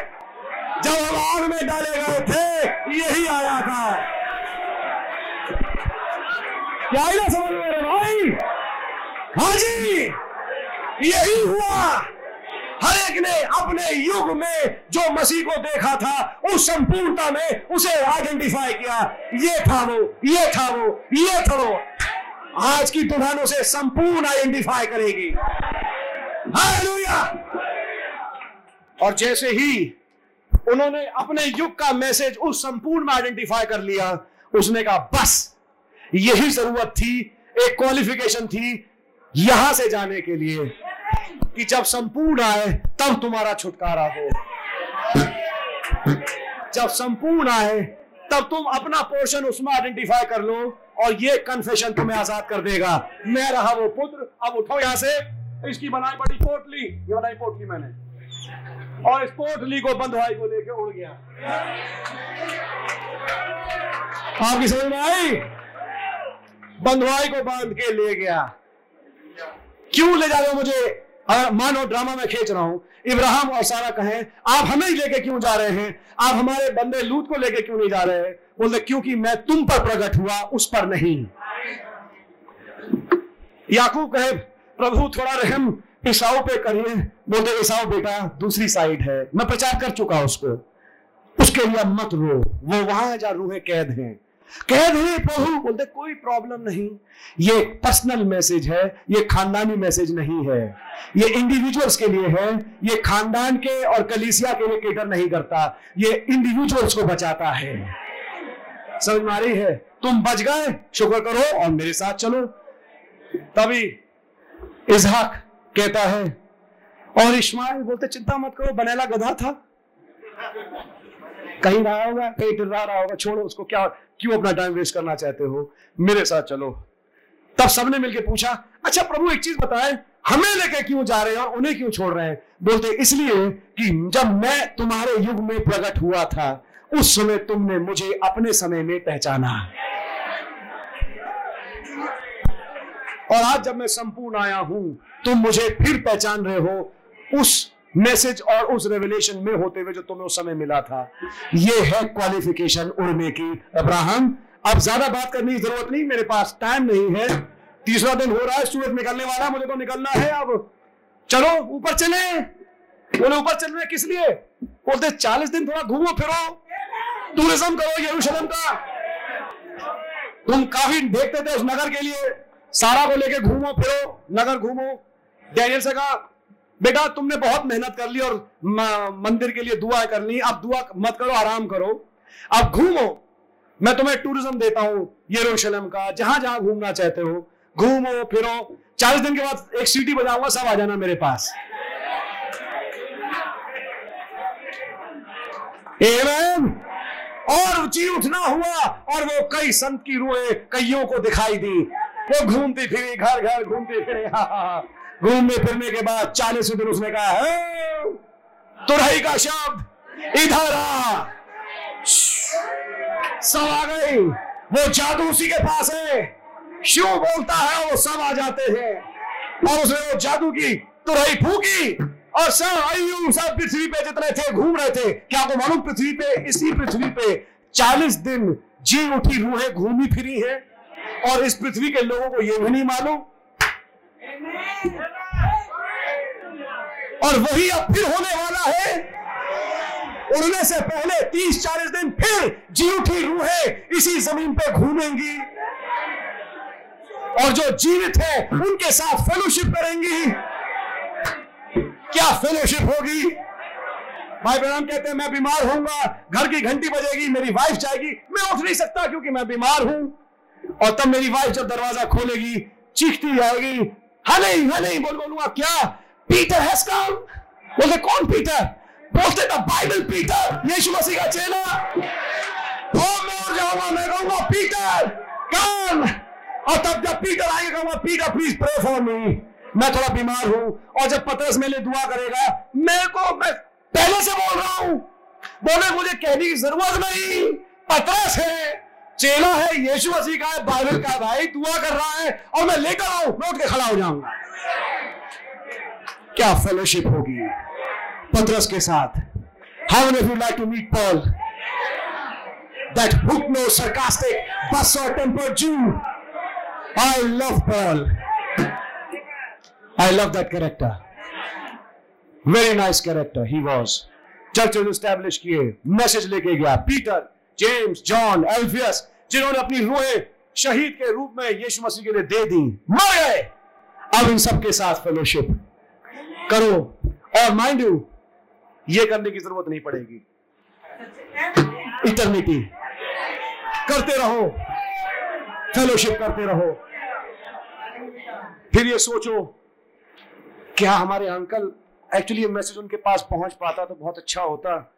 हमें तो अब समझ में जाके आया और जब तक हम उनको समझा पाते हो तो बेचारे पहले ही गुजर गए, लेकिन थे बहुत अच्छे।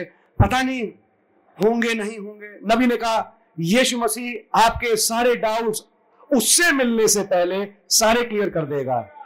मुझसे तो मिलना बाद में, पहले अपनों से मिल लेना। मेरे अंकल होंगे या नहीं? मेरी आंटी होंगी या नहीं? मेरे बुज़ुर्ग दादा होंगे या नहीं? बोले वो सब आपके सामने जब आएँगे, आपको समझ में आ जाए कौन है और कौन नहीं है। यहीं पे तीस चालीस दिन में उन संतों से मुलाकात होगी। हाल और जब आप उन लोगों से मिलके देखेंगे, कहेंगे, बेटा वो कहेंगे, बेटा, तुम यहाँ? आप कहेंगे, दादा। बोलते, बेटा, दादा मत बोलो मुझे। अब तो मैं जवान हूँ। आपकी समझ में आ रही है? मुझे दादी मत बोलो, मैं तो जवान हूँ। आपकी समझ में आ रही है? और जब इन लोगों के साथ फेलोशिप होगी, ये हो क्या रहा है? आप कहेंगे हो क्या रहा है? एक आवाज़ आएगी, तीस चालीस दिन की फेलोशिप उड़ने से पहले। बस अब तैयार हो जाओ, उड़ने का टाइम आ गया। आपकी समझ में आ रही है? आप वो टाइम बहुत नज़दीक है। Yes somewhere near that time आसपास कहीं घूम रहे हैं। आसपास ही है। आसपास ही है। जस्ट क्वीज आएगा वर्ल्ड काउंसिल ऑफ़ चर्चेस से। Watch the third pull then then then watch this ministry then गौर से सुनिए नबी ने कहा, जब यीशु मसीह निचले स्थानों में उतरा, निचले स्थानों में उतरा और इन कैदी रूहों को प्रचार किया, ये यीशु मसीह का तीसरा खिंचाव था। अब गौर से सुनिए, ये रहा नरक। उन्नीस सन पैतालीस में जब छठी मोहर खुल चुकी थी और छठी तुरही फूक चुकी थी। उसके अंतर्गत नरक के दरवाजे खुल गए और नरक अब पृथ्वी पे आ गया। अब नई तस्वीर है, जो मैं आपको बना के दिखाना चाहता हूँ।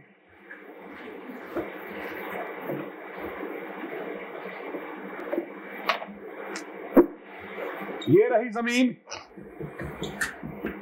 और ये जो नीचे नरक था अच्छा स्थान तो अब खाली है, वहाँ कोई है नहीं, ना कोई जाता है। अब अच्छी रूहें नीचे नहीं जाती, अच्छी रूहें ऊपर जाती हैं। और वो जगह खाली पड़ी है आपकी समझ मारी है?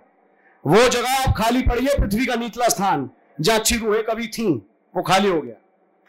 अब जिस जगह बुरी रूहें हैं, नरक, उन्नीस सन पैंतालीस में नरक के द्वार खोल दिया और वो अब ऊपर आ गया।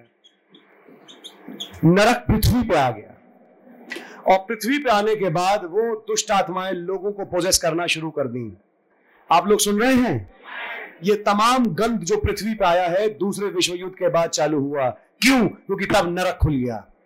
क्या याद नहीं? उन्नीस सौ पैंतालीस से जब नबी चौदह साल का था। चौदह साल का था यस उन्नीस सौ नौ में पैदाइश हुई तो उन्नीस सौ तेईस की बात है। नबी ने दर्शन में क्या देखा कि मैं नीचे नरक गया हूँ। नीचे गया नरक। और वहाँ उन औरतों को देखा जिनकी बिल्ली जैसी आँखें पुती हुई थी। वो करके बात कर रही हैं। है नहीं? और तब उन्नीस में कहते हैं, पृथ्वी के ऊपर जैसी पेरी स्टोर में मैंने उन्हीं औरतों को देखा। वू वू करके लिफ्ट में चढ़ रही, उतर रही हैं। और तब मैंने मीडा से कहा, इन्हें मैं पहले कहीं देख चुका हूँ। और तब दर्शन याद आ गया। अरे ये तो मैंने नीचे देखा था नरक में। ये यहाँ क्या कर रही है? खुदा बता रहा था, अब यहाँ आ गई है। सुनिए जिस समय उसने नरक का द्वार खोला कि नीचे की आत्माएँ उठ जाएँ, कुछ ही साल के अंदर उसने स्वर्ग का द्वार भी खोल दिया जिससे वो उतर के आ जाए।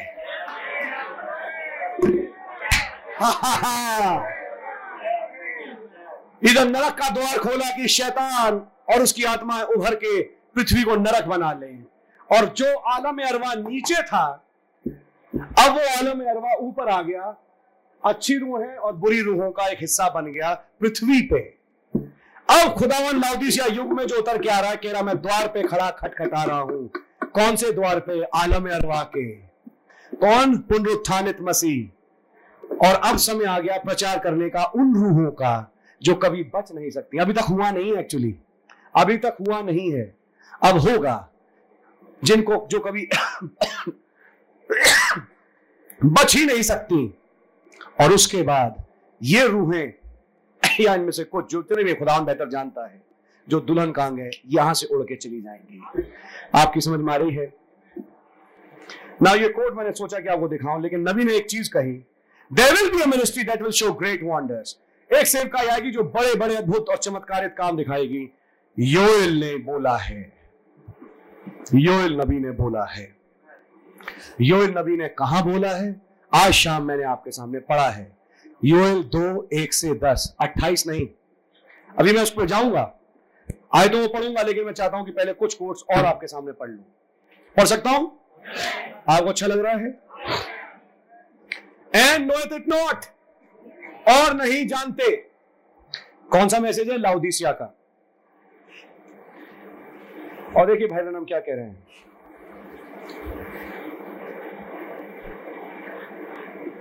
अब ये कितनी पैथेटिक दशा है आज की।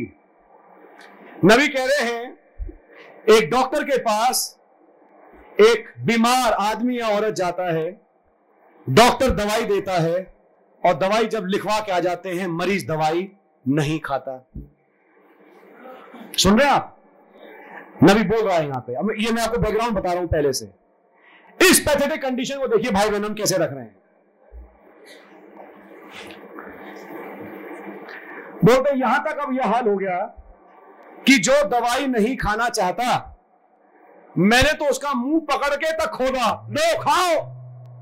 तुम नहीं खोलते, मैं खोलता हूँ तुम्हारा मुँह। खा लो। तब वो अपना मुँह झटकता है। नहीं, मैं नहीं मैं नहीं। अब सुनिए, तिरानवे नंबर पैराग्राफ से पढ़ रहा हूँ। नाउ नोटिस अब गौर से देखिए I have actually look like in times नबी ने कहा ऐसे ऐसे समय आए हैं मेरे प्रचार में। आप देखिए, सचमुच में held a women's mouth open and poured the medicine in her mouth and then hold my hand over her mouth and she'll spit it out every time मैंने मुँह खोल के उस औरत के मुँह में दवाई भी डाल दी। कि अब दवाई तो चली गई, लेकिन वो निकलेगी नहीं, वो थूक देती है मेरे सामने। सुन रहे हैं आप?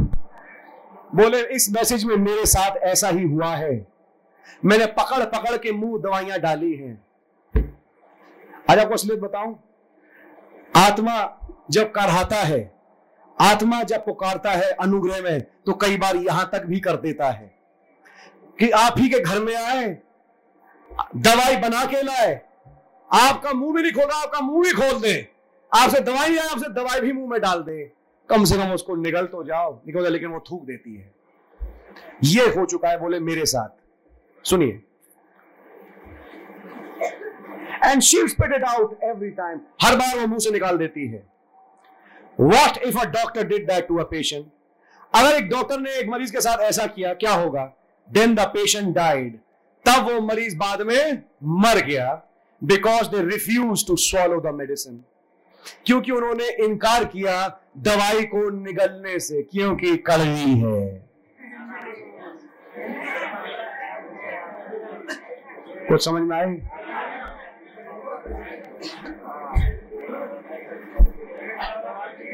तो माहौल लाइक करूँ इस बात को समझाने के लिए। एक मरीज़ का मैं ऑपरेशन कर रहा था। डॉक्टर साहब, दर्द तो नहीं होगा। मैंने कहा, बिल्कुल चिंता ना करिए, कोई दर्द नहीं होगा। आजकल स्पाइनल एस्थीसिया देते हैं जिसमें कि कोई पेन नहीं होता है और उसको बिल्कुल पेन नहीं हुआ। मैंने कहा, बताओ, दर्द हुआ? बोले, नहीं, फिर मैंने क्या हो रहा है? बोले, घबराहट लग रही है। मैंने क्यों?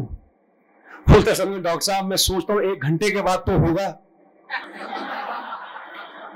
ये हुआ। बोलते, जो घंटे के बाद होगा दर्द, उसको सोच सोच के मुझे डर लग रहा है।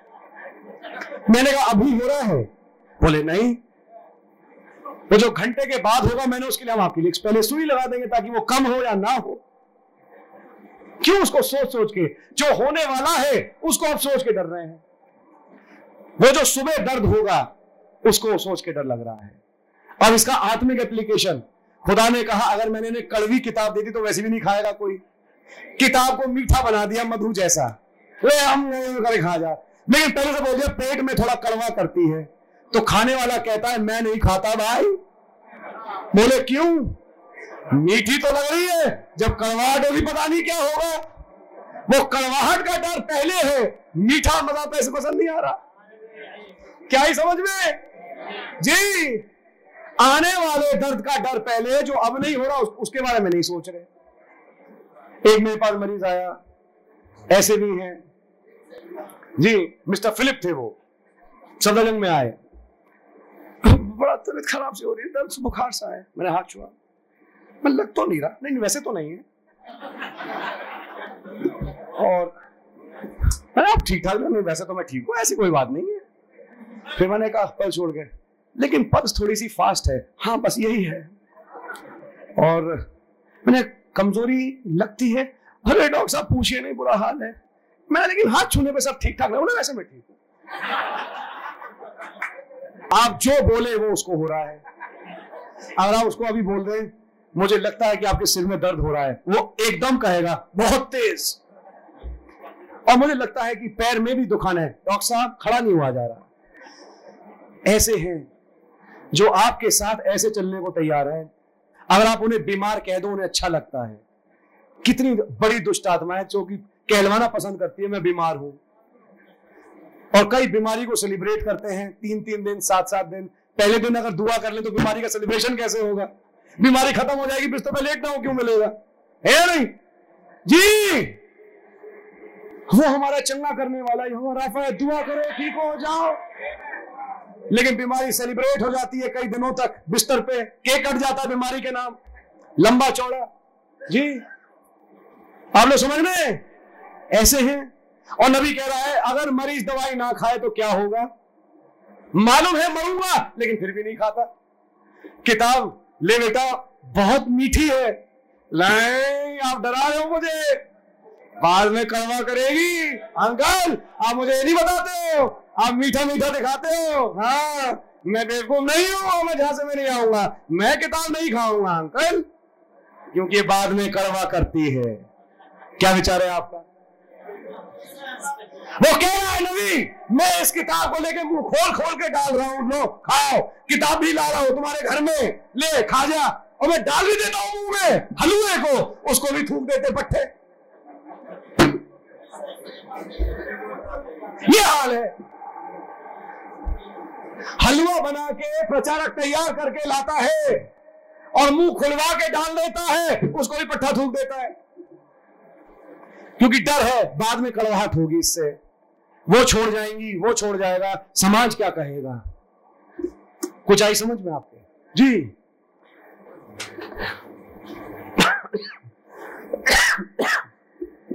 What if a doctor did that to a patient? क्या होगा डॉक्टर ऐसा मरीज़ के साथ करे the patient died because they refuse to swallow the medicine और मरीज़ मर जाए क्योंकि उसने दवाई खाने से इनकार किया? At the judgment bar when all these things like cutting hair and wearing shorts बोले न्याय के सिंहासन के सामने मैं बोला हूँ, औरतों के बाल काटने पे और इन शॉर्ट्स को पहने और इन गंदे अश्लील कपड़ों को पहनने के विरोध में खूब बोला है मैंने। अचानक सेंटेंस बदल दिया। चौरानवे paragraph I am only building मैं तो केवल एक बिल्डिंग एक प्लेटफॉर्म बना रहा हूँ। मैं तो केवल एक प्लेटफॉर्म बना रहा हूँ। The hour is close at hand उन्नीस सौ पैंसठ का मैसेज है। वो घड़ी बहुत नज़दीक है। When you are going to see something happen जब आप कुछ को पृथ्वी पे घटित होते देखोगे। When something is going to take place जब पृथ्वी पे कुछ होगा। And all this background here ये तमाम बैकग्राउंड जिसे मैं यहाँ लेकर रहा हूँ has only been laying a foundation वो केवल मैंने अब तक, उन्नीस सौ पैंसठ तक, केवल एक नींव रखी है। केवल, ये मेरा नहीं, दस से तो लौट से पढ़ रहा हूँ। ये केवल एक नींव रखी है I have been only laying a foundation मैं केवल एक नींव रख रहा हूँ for a short quick message that will shake the whole nations एक थोड़े से समय के लिए, लेकिन जल्दी से एक शॉर्ट क्विक मैसेज जिसे तमाम दुनिया हिल जाएगी।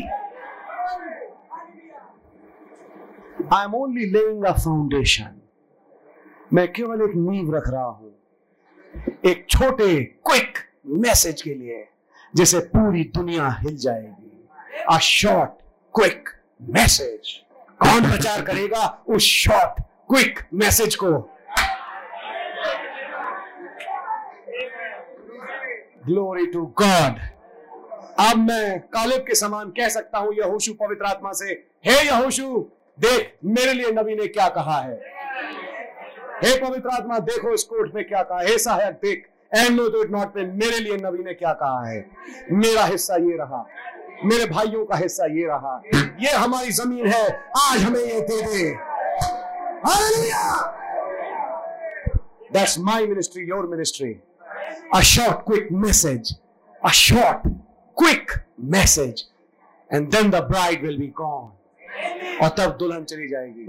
I like this train once again. There will be one more ride. A short, quick message to shake the whole world. Then the message will be preached to the total lost.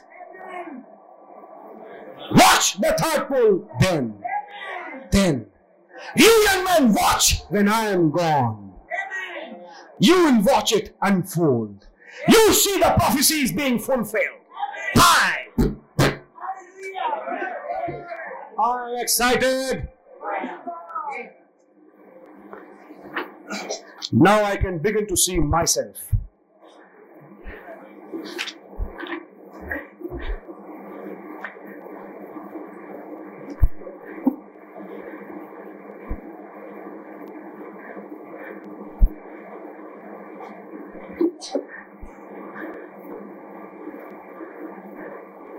Paragraph 21. Question and answers on the Holy Ghost. पवित्र आत्मा पे सवाल जवाब।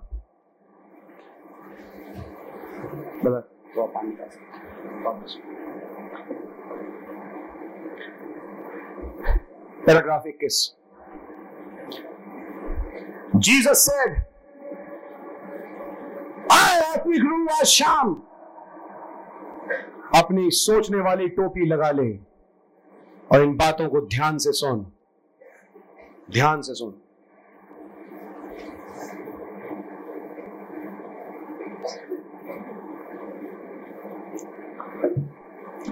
Jesus said यीशु मसीह ने कहा से to this mountain इस पर्वत से बोलो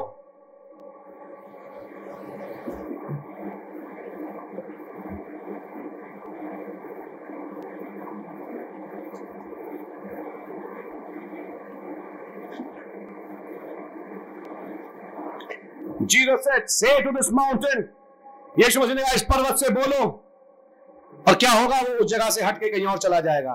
मरकुस ग्यारह तेईस आपको मालूम आप पढ़ चुके हो। से टू दिस माउंटेन उसी इंस्टेंस को यीशु मसीह नबी ले रहा है यहाँ पे भाई बहन हम ले रहे हैं। से टू दिस माउंटेन इस पर्वत से बोलो ये कौन सी सेवकाई है? कौन सी सेवकाई है? स्पोकन वर्ड मैनिफेस्ट होना ये कौन सा पुल है? Third pull third pull and you have heard about what's been taken place और आप लोग आए कलीसिया सुनते आ रहे हो कि क्या क्या घटनाएँ घटित हो चुकी हैं। That's the ministry that we are entering into ये है वो नई सेवकाई जिसमें अब हम घुस रहे हैं। We are way up the road now हम सड़क पे काफ़ी आगे रास्ते पे जा पहुँच चुके हैं। Soon the coming of the Lord Jesus, और जल्दी ही यीशु मसीह की आमद होगी। And we have got to have rapturing faith in a church और हमारे पास ज़रूरत है कि एक कलीसिया में उड़ाने वाला विश्वास हो। That can be change in a moment in a twinkling of an eye to go out ताकि वो कलीसिया पलक झपकते ही बदल जाए और यहाँ से चली जाए उड़ जाए। और विल नॉट गो और अगर वो रैप्चरिंग फेथ ना आए तो ये कलीसिया उड़ेगी नहीं। बट डोंट वरी लेकिन आए कलीसिया, चिंता मत करो। इट विल बी देर वो रैप्चरिंग फेथ आएगा। इट विल बी देर वो ज़रूर आएगा।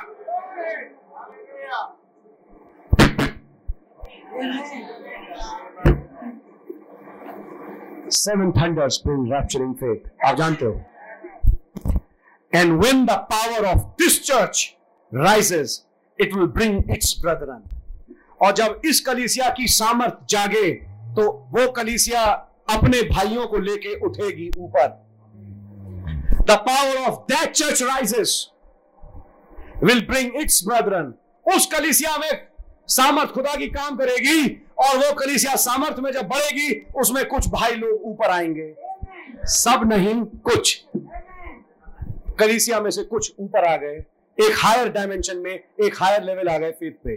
फिर दूसरी कलीसिया में कुछ उठ पाए एक हायर लेवल पे। आप लोग सुन रहे हैं?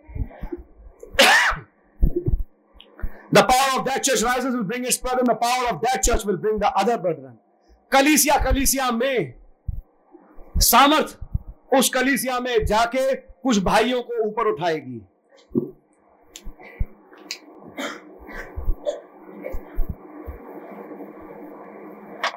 ये रही कलीसियाएँ।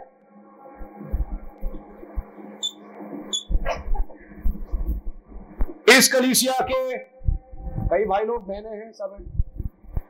कुछ भाई लोग। भाई बहने मेरा मतलब। समझे, मैं दो स्टार बनाता हूँ। यहाँ से निकल पाए। इस झुंड में से। फिर इसमें से ये दो और निकले।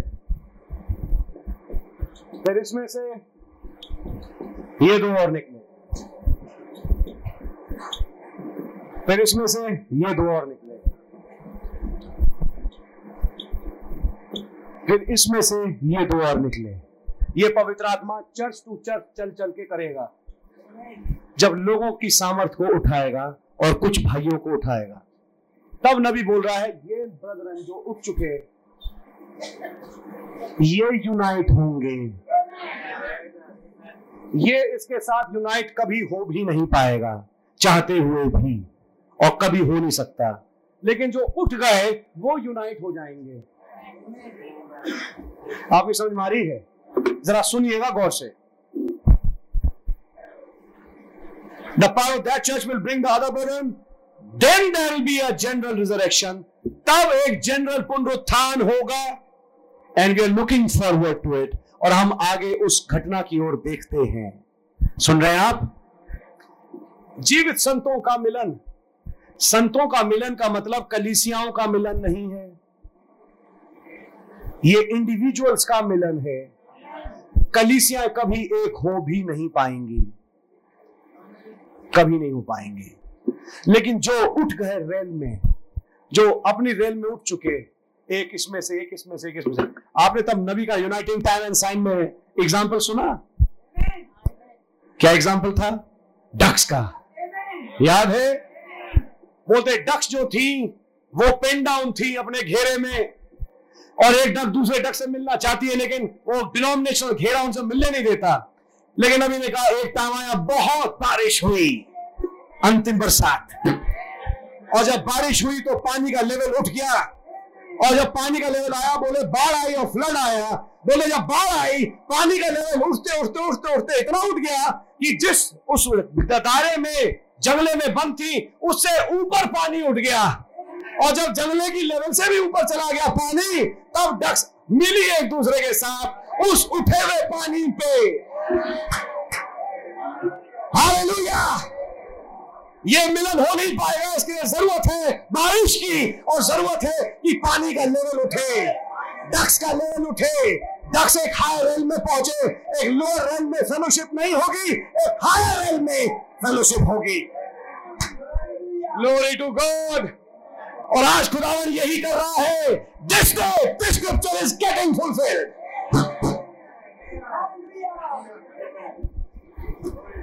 मेरे को मालूम है कि यहाँ कौन कितना देख पाता है। लेकिन खुदा का धन्यवाद हो, मुझे मौका मिला, मैं जगह जगह जाऊँ और भाइयों को भी मौका मिलता है। और मैं देखते आ रहा हूँ और ये समझता जा रहा हूँ और मेरे को दिख रहा है, अब ये हो रहा है कि कुछ लोगों का फेथ उठ रहा है। कुछ लोग उठ पा रहे हैं। सब नहीं उठ रहे, कुछ उठ रहे हैं और जो उठ पा रहे हैं, एक लेवल पे अब उनकी फेलोशिप चालू है। और वो फेलोशिप पैसे के लिए नहीं, वो फेलोशिप वचन के लिए है। गौर से सुनिएगा। ये हायर लेन की फेलोशिप ये है यूनियन ऑफ़ लिविंग सेंट्स ये है जीवतों का यूनियन और ये जीवतों का यूनियन कौन ला रहा है? पवित्र आत्मा खुद। ये जीवतों का एक एकीकरण कौन कर रहा है? पवित्र आत्मा खुद, बारिश खुद।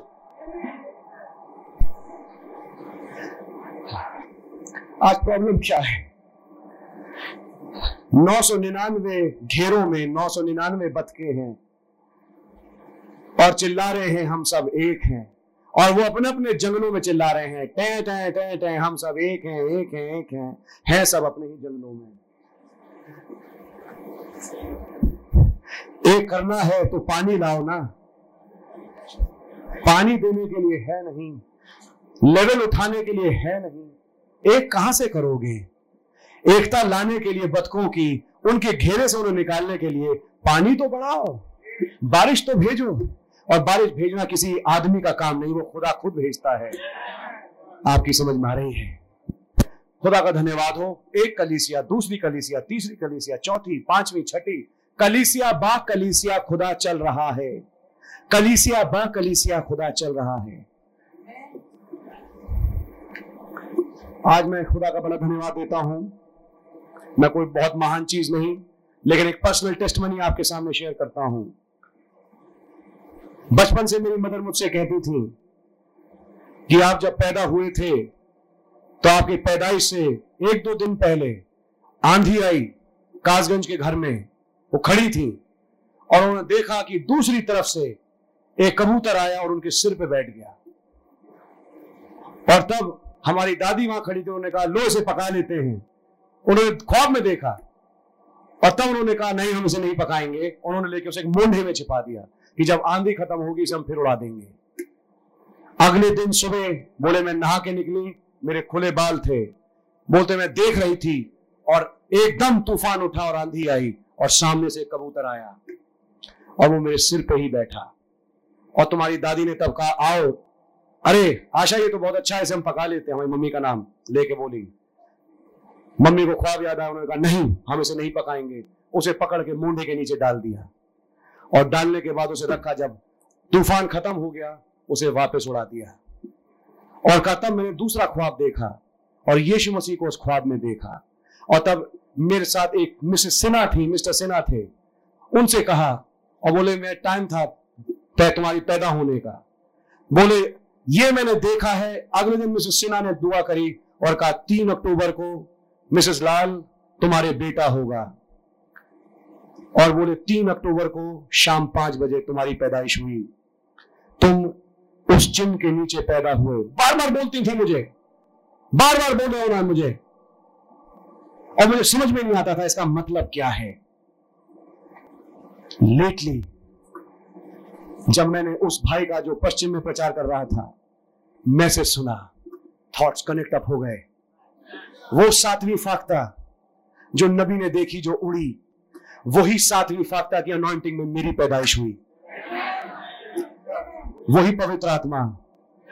मैं मतलब ये नहीं, जोड़ रहा, मैं तालमेल ऐसे नहीं जोड़ रहा।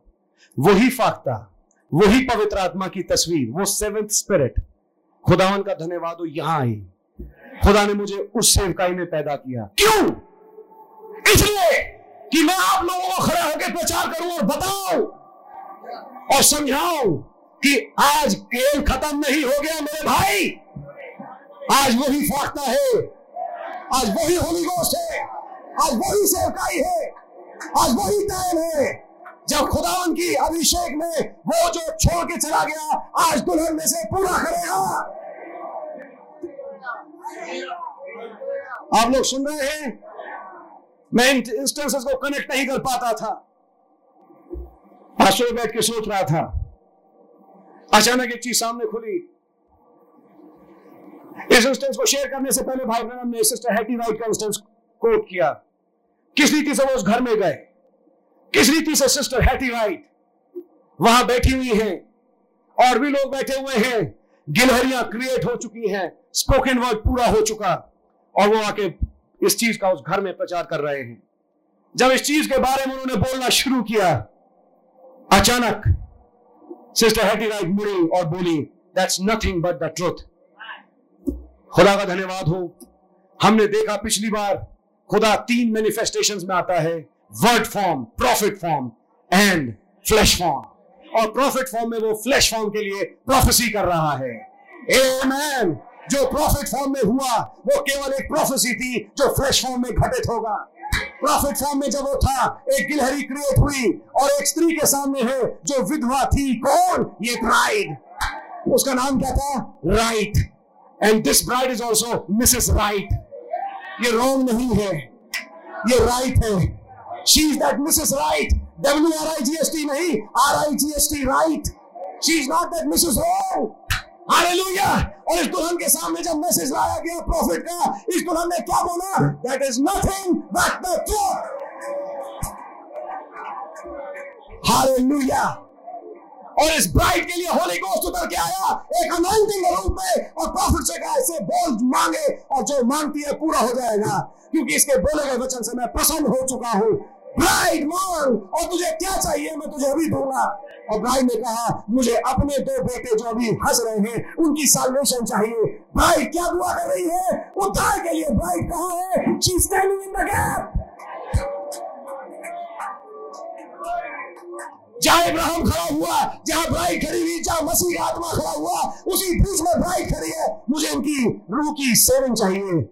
और होली स्पिरिट ने कहा your prayer is granted because you are acting in the place of Christ hallelujah नबी में दूल्हे का आत्मा उतरा और दुल्हन की आत्मा है कि राइट से बोल रही थी और वहाँ वो मैसेज पूरा हो गया। She spoke the right word the two sons were से और पवित्र आत्मा बल से उतरा और हैती के दोनों बच्चों को उनके गोद में डाल दिया और मिनट से पहले उन्होंने अपना जीवन यीशु मसीह को दे दिया।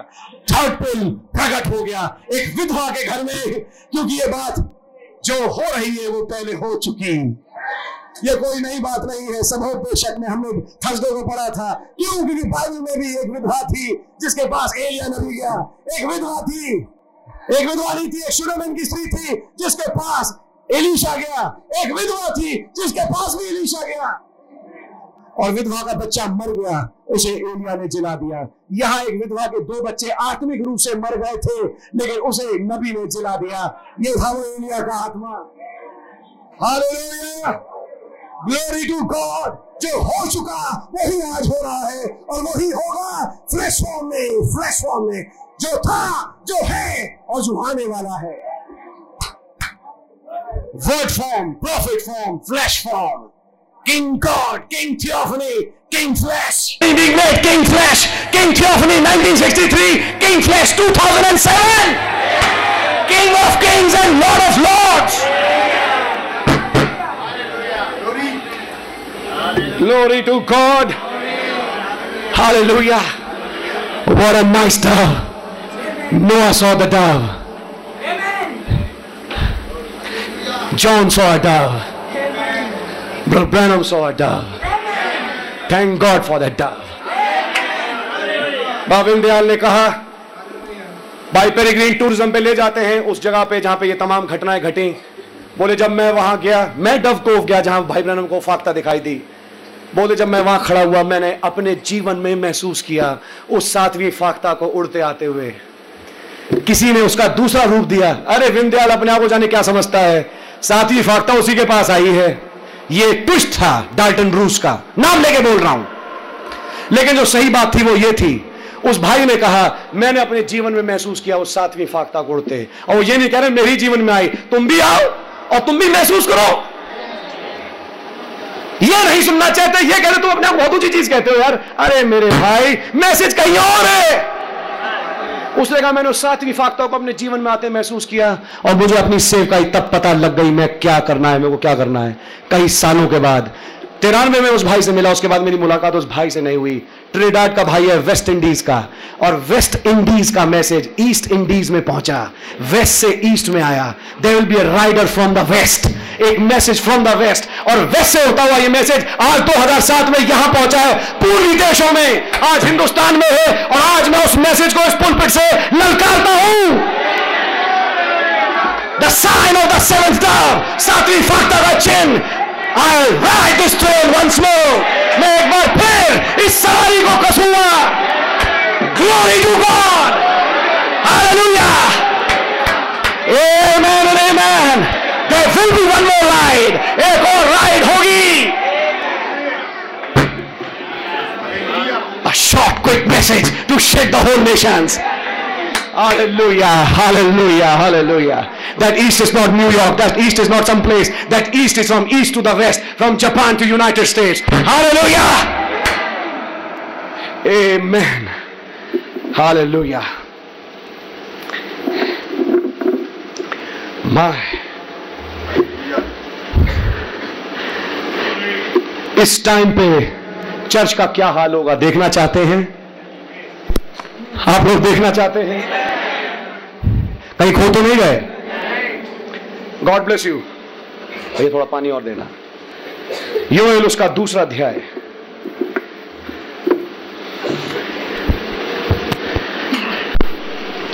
और उसकी पहली आयत से, भाई पढ़ दें प्रभु के दिन के लिए।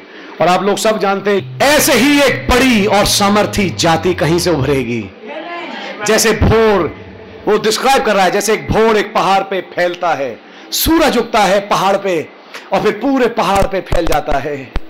बड़ा खूबसूरत समा है, अंधकार अंधकार था और अचानक सूरज उगा और किरणें पूरे पर्वत पे फैल गई। ऐसे ही एक जाति कहीं से निकलेगी और पूरी पर्वत पे फैल जाएगी, पूरी दुनिया में फैल जाएगी। कहीं से आएगी? फैल जाएगी। एक महान जाति। इसको मैं इंग्लिश में कहूँ, सुपर रेस। कोई सुपर रेस आएगी? कहाँ से आएगी मुझे नहीं मालूम। योल तब देख रहा है भविष्य में। भविष्यवाणी कर रहा है। वो देख रहा है 1965 को नहीं, वो देख रहा है आज। ये आज का स्क्रिप्चर है। ये आज का स्क्रिप्चर है। ये आपका स्क्रिप्चर है। Recognise your message recognise your prophecy recognise your pole और तब भाई ब्रनम ने क्या कहा? जब काले अमेरिका में गुलाम बनाए गए थे। अब्राहम लिंकन ने उन्हें आज़ाद किया और एक तारीख थी। इस तारीख से आज़ाद होंगे। गुलाम पहाड़ पे चढ़ गए। कुछ कमज़ोर थे, नीचे रह गए। इतने साल की गुलामी ने कमज़ोर कर दिया था। कुछ थोड़े ताकतवर थे, ऊपर चढ़ गए। एक जो सबसे ताकतवर था, ऊपर चढ़ गया। सबने एक रिले बना ली। और कहा, देखते हैं, जैसे ही सूरज उगेगा, उसकी पहली किरण होगी। मैं आपको इंडिकेशन दूँगा। आप दूसरे को दे देना और बोल देना, हम अब आज़ाद हैं, क्योंकि सूरज उग गया। और तब नबी ने बोला, वो काले इतने साल हंटरों से पिटे। पीठे खुरदुरी है, बुरा हाल है, लेकिन अब मालूम है, अब ये सब नहीं करना होगा। इस सुबह से अब हम आज़ाद हो जाएँगे। अब वो गुलामी हमारी रहेगी नहीं। सोच के देखिए, एक और सुबह आने वाली है, जिसके बाद इंसुलिन के इंजेक्शन नहीं लगेंगे। उसके बाद वोवरान के इंजेक्शन नहीं लगेंगे। उसके बाद पेट दर्द नहीं होगा। उसके बाद मौतें नहीं होंगी। एक दिन आने वाला है। क्या सच्चाई है? और यहाँ ये गुलाम है। और वो दिन में सबसे ताकतवर, थोड़ा मोटा ताज़ा था, सबसे ऊपर गया। और भाई ब्रनम ने कहा, वो चोटी पे चढ़ गया। पहाड़ के ऊपर चोटी पे सबसे पहला चढ़ने वाला वो था।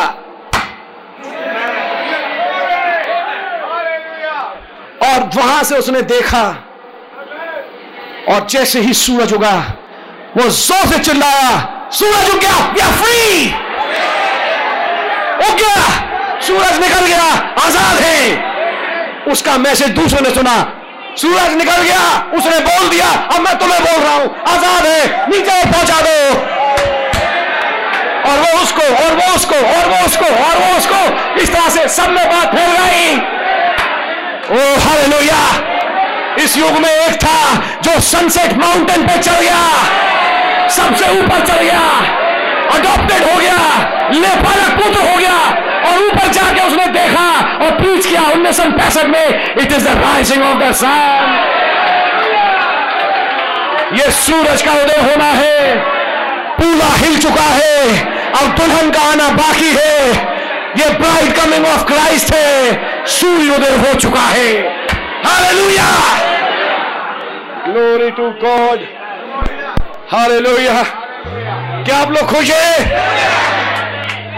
और उससे मैसेज पहुँचा किसी के पास, उससे किसी के पास, उससे भाई साइज़ के पास, ओहायो में, अमेरिका में उसके बाद भाई साइज़ से बंबई में भाई लाल के पास, भाई लाल से भाई पीटर, भाई आशीष और भाइयों के पास, उसके बाद आपके पास, उसके बाद आपके, उसके बाद आपके, उसके बाद आपके पास hallelujah we are free we are free free. Hallelujah. Whom the Son has set free is free indeed. Hallelujah. It is the rising of the sun. ये सूर्य उदय होने का समय है, जब जो सूर्य धर्म का गिर चुका था, खड़ा हो गया है सनसेट पे सनराइज हुआ कभी सोचा आपने सनसेट पहाड़ पे सनराइज हुआ सनराइज एट सनसेट हालेलुया। जहाँ ओमेगा अल्फ़ा बन गया और अल्फ़ा ओमेगा बन गया। सनसेट सनराइज बन गया और सनराइज सनसेट बन गया। Alpha, omega omega, alpha. I am the beginning and the ending the first and the last the alpha the omega in the Lord's day प्रभु के दिन में आत्मा में आ गया। जो था, जो है, जो आने वाला है word prophet flash hallelujah hallelujah. पहाड़ पे से एक जाति उभर रही है। सूर्य जैसे उदय होता है। ये सूर्योदय की तरह निकल के आएगी और फैल जाएगी। योल देख रहा है इन लोगों को। भविष्य में आएँगे। और तब पतरस कहता उन्होंने जाँच पड़ताल और ढूंढ डांट करी। किस समय के विषय में आत्मा उनमें बोलता था? थिंक ऑफ़ एट और नहीं मिला। तुम बस भविष्यवाणी करो। एक टाइम आएगा। योएल, आगे से तो मैं दिखा रहा हूँ। बतुएल के बेटे देख ले। जोरबे गाजाम ये ने हसील ने खाया। मैं सबको रिस्टोर कर दूँगा। एक समय रिस्टोरेशन का होगा। और रिस्टोरेशन की मिनिस्ट्री के बाद एक जाति आएगी। Hallelujah after the restoration, after the former and the latter rain will that race come? वो रेस उभर आएगी वो पौध खड़ी होगी। वो मेच्योर्ड कॉर्न खड़ा होगा।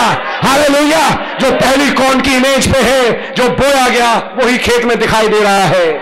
Glory to God son of man जो 2000 साल पहले था, वही son of man bright form में खड़ा, लहलहाता हुआ दिखाई देगा। Glory to God, a super race, a super church, as she nears her headstone. Hallelujah. A day of darkness, of gloominess, a day of clouds. बादलों का घोर अंधकार का समय होगा कब हुआ जब सीने पहाड़ पे खुदा उतर रहा था किताब के साथ घोर अंधकार बादलों का यह केवल एक ट्रेलर था प्रभु के दिन का, जब वो असली पुस्तक के साथ उतरेगा। जब सब तरफ़ अंधकार ही अंधकार होगा, सब तरफ़ डिनोमिनेशनल बादल ही बादल होंगे, लेकिन उठ, प्रकाशमान हो, तेरा प्रकाश आ पहुँचा है। तेरी किताब आ पहुँची है टेंथ विजन आ गया है बजालील उस टेंथ विजन को फुलफिल करेगा। जो मूसा ने टेंट विजन को देखा, वो बजालील पूरा करेगा वो होलीस्ट ऑफ़ होलीज बजालील अपने जीवन में बनाएगा जहाँ पे खुदा कहेगा I meet you in there and that is your third ball Glory. Hallelujah. The bride is the fulfillment of the tenth vision. Hallelujah. दूसरी आयत से भाई पढ़ना शुरू करें वो अंधकार और तिमिर का दिन है वो बदली का दिन है और अंधियारे कैसा फैलता है। जैसे भोर का प्रकाश पहाड़ों पर फैलता है वैसे सुनिए आपने क्या नोट किया? एक तरफ़ डिस्क्राइब कर रहा है अंधियारे को। फिर अगले सेंटेंस में कहता है जैसा भोर का प्रकाश। तो एक तरफ़ तो अंधकार है नो डाउट प्रभु के दिन में लेकिन एक तरफ़ कहीं से भोर का प्रकाश भी तो आ रहा है। ये कौन है? ये प्रजा है। आगे। जैसे भोर का प्रकाश पहाड़ों पर फैलता है वैसे ही एक बड़ी और सामर्थ्य जाति आएगी। ऐसे ही एक बड़ी और सामर्थी जाति आएगी। योल ने पूछा, इस जाति का नाम क्या है प्रभु? पहचान नहीं पाया। लगता कुछ कुछ तो मेरे लोग हैं, लेकिन जब मैं धोती पहने हुए को देखता हूँ, मेरे देश में तो ऐसी धोती नहीं पहनते। ये कौन है? तब देखा, एक और शाब का पहने हुए। हमने तो ये जगह ही नहीं देखी, इतनी बर्फ़ और इतना बड़ा मोटा कोट पहने हुए। ये कौन है? हमारी जाति के लोग तो ये नहीं पहनते। वो जाति बेचारा पहचान ही नहीं पा रहा है। तो खुदा की आत्मा ने कहा, बस बोल दे, एक जाति आएगी। ये कौन सी जाति होगी? ये बोलती है, जातियों में से निकल के एक जाति बनेगी। हालेलुया! क्या आप खुश है? तब भाई बहन one out of every nation are representation Glory to God, a preview of the bride. Onward, Christian soldiers marching as to war. Preview of the bride, Omega bride, Alpha bride. Hallelujah. And the Spirit says, Amen, Amen, Amen. Hallelujah. Encore, Amen, Encore, Amen. Glory to God. अब आगे पढ़िए प्राचीन काल में वैसे कभी ना हुई। प्राचीन काल में ऐसी जाति कभी नहीं आई। और ना उसके बाद भी फिर कभी किसी पीढ़े में होगी। और उसके बाद भी किसी पीढ़ी में नहीं होगी। एक अजीब इकलौती ऐसी जाति होगी जिसका ना तो पहले कोई सानी था कोई समान था ना बाद में कोई समान होगा। ऐसी जाति है यार अजीब किस्म की। उसी की होगी जिससे पहले ना तो कोई था ना बाद कोई है। उसी से जब निकल के आ रही होगी ये जाति। क्योंकि जाति के लिए जब लिख रहा है कि इससे पहले ऐसा कोई जाति नहीं थी और इसके बाद भी ऐसी कोई जाति नहीं है, ये कौन सी जाति है? अगर उस टाइम भाई ब्रैनम खड़े होते, जोएल नबी के पास तो कहते हैं, इसे कहते हैं जीन ऑफ़ गॉड। हालेलुया। ये मैनिफेस्टेड सन्स ऑफ़ गॉड है, Joel. Manifested sons of God किसे कहते हैं? बोलता है, समय में आओ, अपने आप समझ जाओगे। डैनियल ने कहा, क्या है? उसने कहा, किताब बंद कर, आराम कर। समय आएगा ढूंढा जाँच पड़ताल होगी। तू अपने समय में खड़ा होगा, लेकिन जब समय आएगा, तब ये भेद खुलेगा। हालेलुया। नबी ने कहा, Daniel heard the thunders. Daniel ने गर्जन के शब्द सुने। प्रकाशित वाक्य में गर्जन के शब्द हैं। गर्जन डैनियल में, गर्जन प्रकाशित वाक्य में आज अंतिम समय के गर्जन डैनियल और प्रकाशित वाक्य को मिलाइए और आपको समझ में आ जाएगा, छोटा पत्थर, मसीह की आमद। प्रकाशित वाक्य दस, ये सब एक ही स्क्रिप्चर है। जो बढ़ के बड़ा पहाड़ बन गया, एक छोटी जाति, जो बढ़ के एक बड़ा पहाड़ बन गया, छोटी जाति, लेकिन जाने कहाँ से बढ़ती जा रही है? एक जगह सौ थी और आज भी सौ है, एक जगह सौ से तीन सौ हो गई। है? कभी सोचा इसके बारे में? एक जगह सौ थी, अब तीन साल के बाद आज भी सौ ही है सुनने में मिला। और शायद सौ भी नहीं है। खुदा का धन्यवाद, एक जगह सौ से तीन सौ हो गई, चार सौ, पाँच सौ, छह सौ, जाने कितने, और गिनती भी नहीं है। और कहते हैं, इकतीस तारीख को मत आना। प्लीज़ है? कभी आपने किसी ऐसे चर्च में मैसेज सुना? आओ आओ, यीशु पास आओ, बुलाता भी। जितने आओ, कितना अच्छा लगेगा। कभी ऐसे चर्च में गए, जाओ जाओ प्लीज़ मत आओ प्लीज़ मत आओ। हमारे पास बैठाने की जगह नहीं है। जो आ सकते हैं, वो ही आए। सुना नहीं सुबह? जो इंतज़ाम करके आ सकते हैं, वो ही आए, वरना आने की कोई ज़रूरत नहीं है। अगले बार आ जाना, क्योंकि डर है यार, कहाँ बिठाएँगे? किस कमरे में ठहराएँगे? ये बदल जाती ही ऐसी है। भर रही है। ये मुसलमानी कौम ना मेरे भाई? दाढ़ी वाली बंदरों जैसी। टोपी लगा के घूमे बकरे लिए। आई समझ में आपके? जी, ये है दुल्हन जो पढ़ती है और खाती है इसको। जी। ध्यान सुनिएगा। उससे पहले ना तो कोई थी ना, कभी बाद में कभी कोई होगी। आगे। उसके आगे आगे तो आग भस्म करती जाएगी और उसके पीछे पीछे लौ जलाती जाएगी। आगे आगे आग और पीछे पीछे आग। कहाँ से बचोगे? आगे भी फायर मार रहे हैं और पीछे भी मार रहे हैं। अब कहाँ से छुपके मार बचोगे? समझ मारी है? गोली आगे भी चल रही है और पीछे भी चल रही है। पीछे आए तो पीछे गोली पड़ गई। आगे आए आगे गोली पड़ गई। अजीब प्रजा है। आग कौन सी आग? लोगोस की आग। और वो लोगोस क्या था? वचन। उसके मुँह से क्या निकलता है? आग स्पोकन वर्ड थियोन्यूस्टस समझ में आ रही है? आग ही आग आगे पीछे सब तरफ़ आग ही आग है। कहाँ से बचेंगे? आगे। उसके आगे की भूमि तो एदेन की बारी के समान होगी परंतु उसके पीछे की भूमि उजाड़ मरुस्थल बन जाएगी। जैसे जैसे जहाँ जहाँ ये जाति जाएगी चट करती हुई निकल जाएगी। जब मिस्र देश से निकली और मारती हुई निकली तो क्या हुआ? ऐसे ही नहीं हुआ। हर जाति को पीछे मारती हुई निकल गई और आगे वाली जाति डर रही है, अब हमारा नंबर है, अब हम पिटने वाले हैं। बालाम कुछ करो, ये दूर भगाओ, लेकिन बच पाए। चाहे बालाम, चाहे खोरा, चाहे दातान, चाहे दांत चाहे दांत मंजन, कुछ कह लीजिए, कुछ खड़े हो जाएँ, कुछ नहीं हो पाएगा। ये जाति इतनी खतरनाक है जहाँ जातीय कमेटी है, जी, जहाँ कमेटी पहुँच जाए, सब ठेले, रेड़ी, सब साफ़। जी, ये रेड़िया घुमाई नौ सौ निन्यानवे बैठे ना, जहाँ जहाँ ये कमेटी जाएगी एक दिन, साफ़ ठेला, रेड़ी, सब खत्म। जी, तीन रुपए किलो, पाँच रुपए किलो, जनवन माल दस रुपए किलो, नकली माल तीन रुपए किलो एमसीटी आएगी, तीन रुपए किलो वाला भाग जाएगा। आई समझ में? जो किनारे बैठा हुआ बेच रहा है। आप समझ मारी है जो सितारे लटका रहे हैं, कमेटी आके उठा ले जाएगी। जी। ये होने वाला है अब। कमेटी आ रही नबी ने कहा कंबाइन कमेटी, वही है। जी।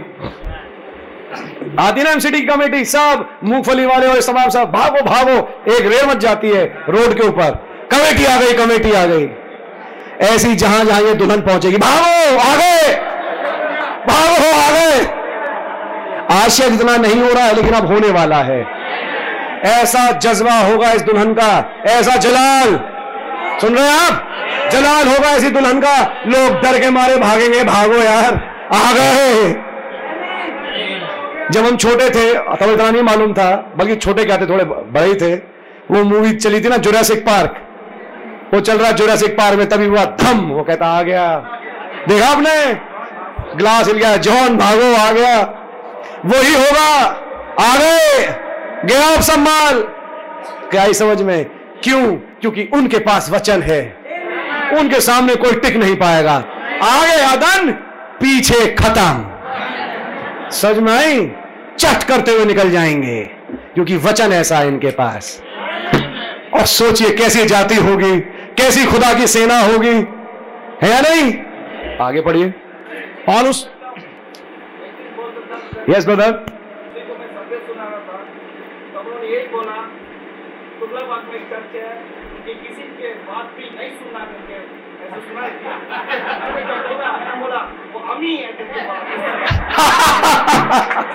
वो घबरा गया होगा.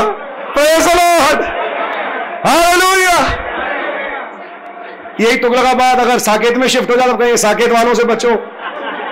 आप समझ मारी है? लेकिन मेन मतलब क्या है? बचो। इनसे बचो इनसे दूर रहो। बचाओ अपने आप को। कब तक बचाओगे बेटे? कोई ना कोई घुस जाएगा कहीं ना कहीं से। यहाँ का एक एक। बहुत ताकतवर है। एक एक बम है पूरा एटॉमिक जी किसी घर में जाए तो धराशाही कर दे। जी। आगे बढ़िए। और उससे कुछ ना बचेगा। कुछ नहीं बचेगा। जी। उनका रूप घोड़ों का सा है और वे सवारी के घोड़ों की नाई दौड़ते हैं। सवारी के घोड़ों की नाई दौड़ते हैं। उनके and his horseman show so shall they run देख नहीं पा रहा समझ नहीं पा रहा लगता है तब देख के कह रहा है जैसे घोड़े पे सवार कोई जाति भागती है घोड़े पे सवार भागते हुए दिख रहे हैं। कौन सा अध्याय दिख रहा है? उन्नीस। घोड़े पे सवार। और तब नबी ने एंड नोट में क्या कहा? That big white military horse और तब कहा यू नो वॉट दैट घोड़ा क्या है? दैट्स द वर्ड ऑलवेज वो तो हमेशा से वचन है। तो आपके पास जो घोड़ा जिसपे आप बैठोगे क्या होगा? ये ही घोड़ा है जिस पे सवार हो। आमीन। आप भी को समझ में आ रही है? घुड़सवार घुड़सवार के पास क्या है? एक मैसेज। वरना सवारी किसी काम की नहीं। अगर मैसेज नहीं तो कोई काम नहीं। सवारी का मतलब एक मैसेज है। आगे। उनके कूदने का शब्द ऐसा होता है, जैसा पहाड़ों की चोटियों पर, रथों के चलने का, व खूंटी भसम करती हुई लौ का, या जैसे पाती बांधे हुए बलि योद्धाओं का शब्द होता है। जैसे बलि योद्धाओं का शब्द। अब इधर से शब्द आया, योद्धाओं का। अरे, तब तक देखा सामने वाला पहाड़ जल रहा है। अरे, यहाँ पहुँच भी गए। तभी देखा वो पहाड़ जल रहा है। अरे हो क्या रहा है? मैं तो अपनी आँखें हिला भी नहीं पा रहा। ये यहाँ यहाँ, इतना तेज। तभी शायद भाई बहना मानो कैसे जोइन इसे थियोफनी कहते हैं। ये बहुत तेज जाती है। समझ है? ये थर्ड पुल एक्सपीरियंस है। तुम समझोगे बाद में। तुम्हारे युग में नहीं है। कभी पवित्र आत्मा तुम्हें उठा के कहीं से कहीं ले गया है। बोलते हाँ युगों में तो घुमाया। बोलते, बस यही तब शरीर आप लोग समझ रहे हैं? गौर से सुनिएगा। उनका कूदने का शब्द, सुन रहे आप? ये कौन सा शब्द है? कूदने का। आज चलने की तो जान नहीं, कूदेंगे कहाँ से? लेकिन मैं आपको बताना चाहता हूँ, जो यहोवा पे इंतज़ार करते हैं, उकाब की नाई अपनी ताकत को रिस्टोर करेंगे। आपकी समझ में आ रही है? चिंता मत करिए, ताकत आ रही है और बहुत ज़्यादा आ रही है। चलाने वाली नहीं कूदाने वाली उड़ाने वाली। और वो इसी में है। आने वाली क्या वो तो आ चुकी? इसमें है डायनामिक्स बस इससे यहाँ आने वाली है। वो तो आ गई यहाँ पे। इससे अब यहाँ आना है। आगे बढ़िए। उनके सामने जाति जाति के लोग पीड़ित होते हैं। पीड़ित होते हैं परेशान होते हैं। आगे। सबके मुख मलिन होते हैं। सबके मुख मलिन हो, होते हैं। हाँ। काले पड़ जाते हैं इंग्लिश में लिखा है। आगे। वे शूरवीरों की नाई दौड़ते और योद्धाओं की भांति शहर पनाह पर चढ़ते हैं। नबी ने कहा, क्या हमें एक ऐसा विश्वास मिलेगा जिससे हम दीवारों को फलांग जाएँगे? दीवारों को कब फलांगा था? यही हो सात तुरहियों के शब्द के साथ। क्या वो मैसेज आ चुका है? कहा है वो प्रजा फिर? मैं पूछता हूँ। लेकिन जब अब समय आने वाला है इस समय की मैं बात कर रहा हूँ सेकंड राइड में ऐसा ही होगा। सेकंड राइड में ऐसा ही होगा। फलांग जाओगे एक अजीब ताकत होगी। अजीब और गरीब टाइम होगा मैसेज का। आपकी समझ मारी है? फलांग फलांग के जाओगे और थकावट नहीं होगी क्योंकि खुदा की सामत बहुत ज़्यादा तेज होगी। आगे। वे अपने अपने मार्ग पर चलते हैं और कोई अपनी पाती से अलग ना चलेगा। कोई अपनी पांति से अलग नहीं चलेगा। एक डीकन दूसरे डीकन को धक्का नहीं मारता। कोई मेंबर डीकन के धक्का नहीं मारता, लंगड़ी टांग नहीं खेलता। कोई एल्डर कोई पास्टर कोई लंगड़ी टांग नहीं खेल रहा। समझ मारी है? टांग बढ़ा दी थोड़ा सा। होता ना फुटबॉल में? खेलते खेलते। फाउल और धाम से गिरे। ये लंगड़ी टांग खेलना। अब समझ मारी है? खुद नहीं मॉल मार पाए तो यूँ कर दिया। ये होता है। चर्च में भी कई बार होता है। खुद नहीं कर पाए, गिर गया। चुपचाप से गिर दिया। लेकिन अंपायर खड़ा है येलो कार्ड लिए हुए। सच मारी है पकड़े जाओगे।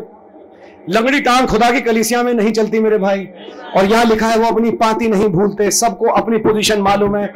सब क्योंकि अडॉप्टेड है सबको मालूम है मेरी पोजीशन क्या है।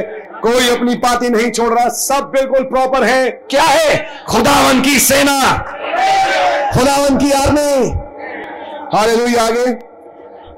वे एक दूसरे को धक्का नहीं लगाते। सुन रहे बड़ी अजीब जाती है। हमने तो ऐसी देखे जो हरे कोई धक्का मारता है। यहाँ कोई धक्का ही नहीं मार रहा। बड़े प्रेम के साथ रहते हैं। पाती बाँध के चल रहे हैं। आज वो समय नहीं है। लेकिन एक समय आने वाला है जब सिद्ध प्रेम कलीसिया में काम करेगा। और जब सिद्ध प्रेम होगा, कोई धक्का मुक्की होगी नहीं। इनमें नहीं होगी। इनमें तो बहुत होगी। इनमें नहीं होगी जिनका ईमान उठ गया। इनमें कोई धक्का मुक्की नहीं होगी क्योंकि ये हायर रेल में आ गए एक हायर स्फेयर में हैं। इनका फेर एक हायर रेल में उठ गया। और ये हायर रेल में चीज़ों को देख पा रहे हैं। आम लोगों के समान इनका विजन नहीं है they can see more ahead आगे? वे एक दूसरे को धक्का नहीं लगाते जी। वे अपनी अपनी राह पर चलते हैं। हाँ। शस्त्रों का सामना करने से भी उनकी पाती नहीं टूटती। जी। वे नगर में इधर उधर ये लिखा है। जी हाँ। शस्त्रों के सामने शस्त्रों का सामना करने से भी उनकी पाती नहीं टूटती। अरे यार सेंटेंस ही बदल दिया हिंदी में। मैं इंग्लिश में पढ़ू? एंड वेन आप आप आपसे नहीं कह रहा मतलब आपकी तो गलती है ही नहीं। आप सबसे कह रहा हूँ, इसकी हिंदी कर लीजिए अपने लिए। And when they shall fall upon the sword की हिंदी क्या होगी? और जब वे तलवार पे गिरेंगे they shall not be wounded वो घायल नहीं होंगे। सेंटेंस ये है। जब वे तलवार पे गिरेंगे तो घायल नहीं होंगे। तो कौन सी बॉडी होगी? वो समझ नहीं पा रहा। तलवार गई, खुप, निकल गई। अरे, खड़ा हुआ है। ये कौन सी बॉडी है यार? ये अजीब रबड़ की गेंद लगी यार, बिल्कुल। पता नहीं तो खड़ा भी हो गया। ये कैसा जिसम है? तो कुछ हुआ ही नहीं। ये कैसी बॉडी है? ये कैसे घुड़सवार हैं? ये कैसी जाति है? ये कैसी मिनिस्ट्री है? तो कहेगा, पकड़ो! कहाँ गए? और यीशु मसीह उनके बीच में से निकलता हुआ चला गया। पकड़ो पकड़ो पकड़ो पकड़ो। कहाँ गया यार, पकड़ो? है? मीटिंग बंद! कहाँ गए? किसकी मीटिंग बंद कर रहे हो? हवा की। वो तो वहाँ है ही नहीं। क्या चेलों के साथ नहीं हुआ? बंद करो उन्हें जेल में। अगले दिन जाओ, उन्हें जेल से निकाल लाओ। वो जेल में नहीं है, वो तो बाहर प्रचार कर रहे हैं? हमें तुम्हें जेल में डाला था। श्रीमान, जाके खुद देख लो। बाहर खड़े प्रचार कर रहे हैं। किने निकाला? तुम लोगों की कुछ मिली जुली भगत होगी। तुम लोग मिले हो उन लोगों से। ये नहीं जानते, ये खुदा का काम है। बेटे, ये चलेगा और फिर चलेगा। तुम्हारी चाँद पे चलेगा। और तुम इसे बंद नहीं कर पाओगे। करके देख लो। आप समझ में आ रही है। एक समय आने वाला है जब सच्ची दुल्हन के लिए हर द्वार बंद होगा इसका बॉयकॉट होगा। कर, कर लो। हम तो वेट कर रहे हैं उस बॉयकॉट का जल्दी आए। तभी तो ये तम, तमाम चीज़ें चालू होंगी। फुर से उड़ के वहाँ पहुँच गए और वहाँ पीच कर गए। जब उस मीटिंग को बंद करवाया तब तक एक मीटिंग वहाँ चालू हो गई क्योंकि वहाँ दुल्हन में जितने मेंबर, उतने प्रचारक, उतने मीटिंग्स होल्ड करने वाले किस किस की बंद करोगे? इनकी बंद करो। भैया, प्रचार तो वहाँ हो रहा है, किसकी करवा रहे हो आप? बंद करो। वहाँ हो रहा है। और जब तक इनका बंद किया, ये तो वहाँ प्रचार कर रहे हैं। क्या करें यार? तब कहेंगे, आप हमें नहीं बंद कर पाओगे। नबी का मैसेज कहता है this bride can not be stopped can not be locked up she is going up Christ mystery of God reveal में नबी ने कहा, इसको आप लॉकअप में बंद नहीं कर पाओगे। आप लॉकअप नहीं कर पाओगे, क्योंकि तो उड़ने वाली है भाई।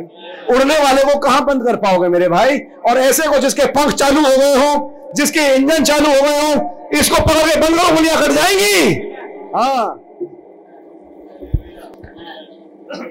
वो तलवार पे गिरेंगे, कोई हानि नहीं होगी, गोली मारी। I shoot you shoot me shoot me और मारी। धार धार धार धार। और आगे चपत दिया गाल पे। बोलो। ये क्या हुआ यार?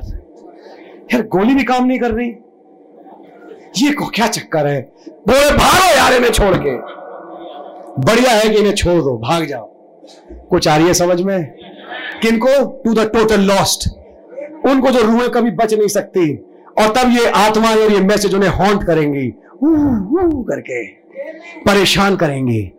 नबी ने कहा, वो आत्माएँ वो टिड्डियाँ लंबे लंबे बाल वाली। लिखा ना प्रकाशित वाक्य में, घोड़े जैसा जिसम, लंबे लंबे बाल और डंक उसका बिच्छू का। नबी ने कहा, वो किन के लिए रिज़र्व है? उन औरतों के लिए जो अपने बाल काटती हैं। उन्हें लगेगा ये डंक खुदा ने रखा है। एंड डॉट में नबी ने कहा, इस पूरी दुनिया के लिए यही होने वाला है।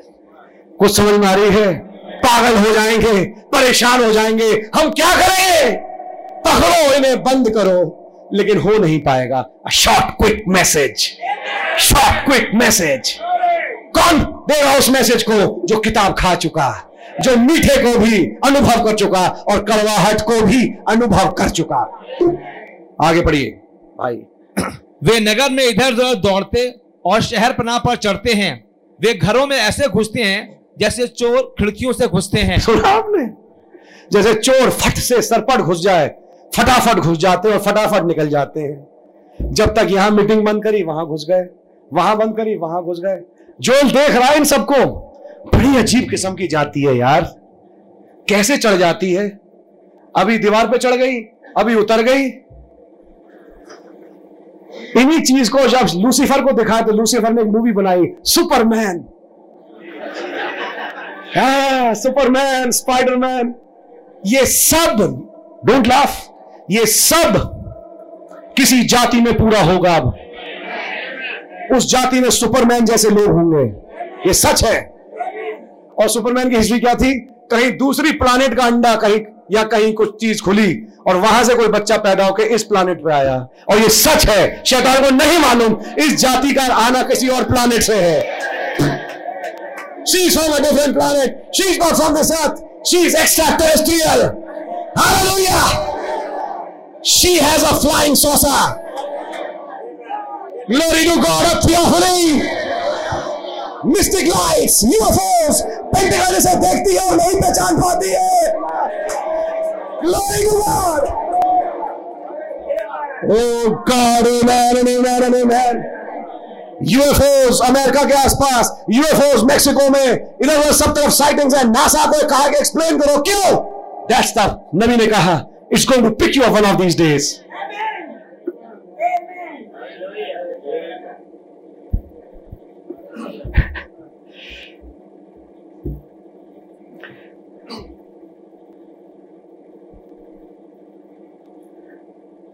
I am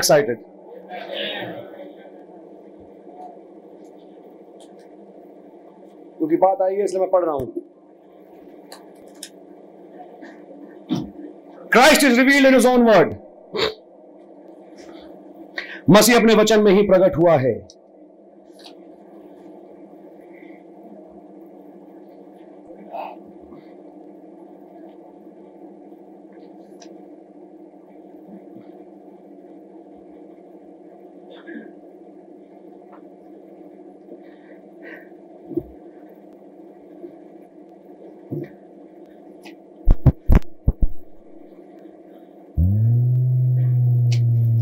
minute रुकिएगा please just one minute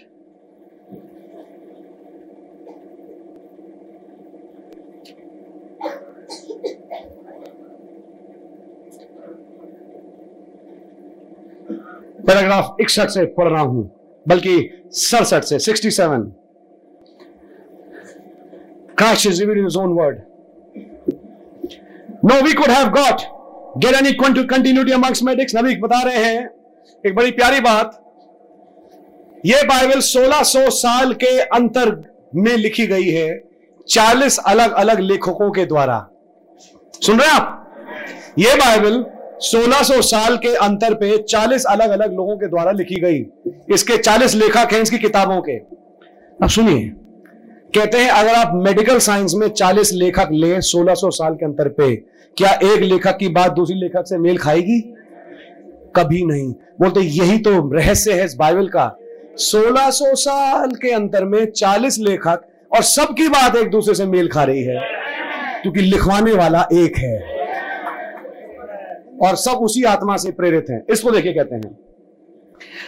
No we could have got get any country amongst medics among scientist different words हमें किसी मेडिकल साइंस में साइंटिस्ट के बीच में कभी कोई कंटिन्यूटी एकता नहीं मिलेगी इनकी बातों में। If Einstein had only had the spiritual application as he had the physical application, as he studied the laws जब आइंस्टीन ने रोशनी के नियमों को पढ़ा फिजिक्स में, भौतिक, क्या कहते हैं? भौतिक शास्त्र।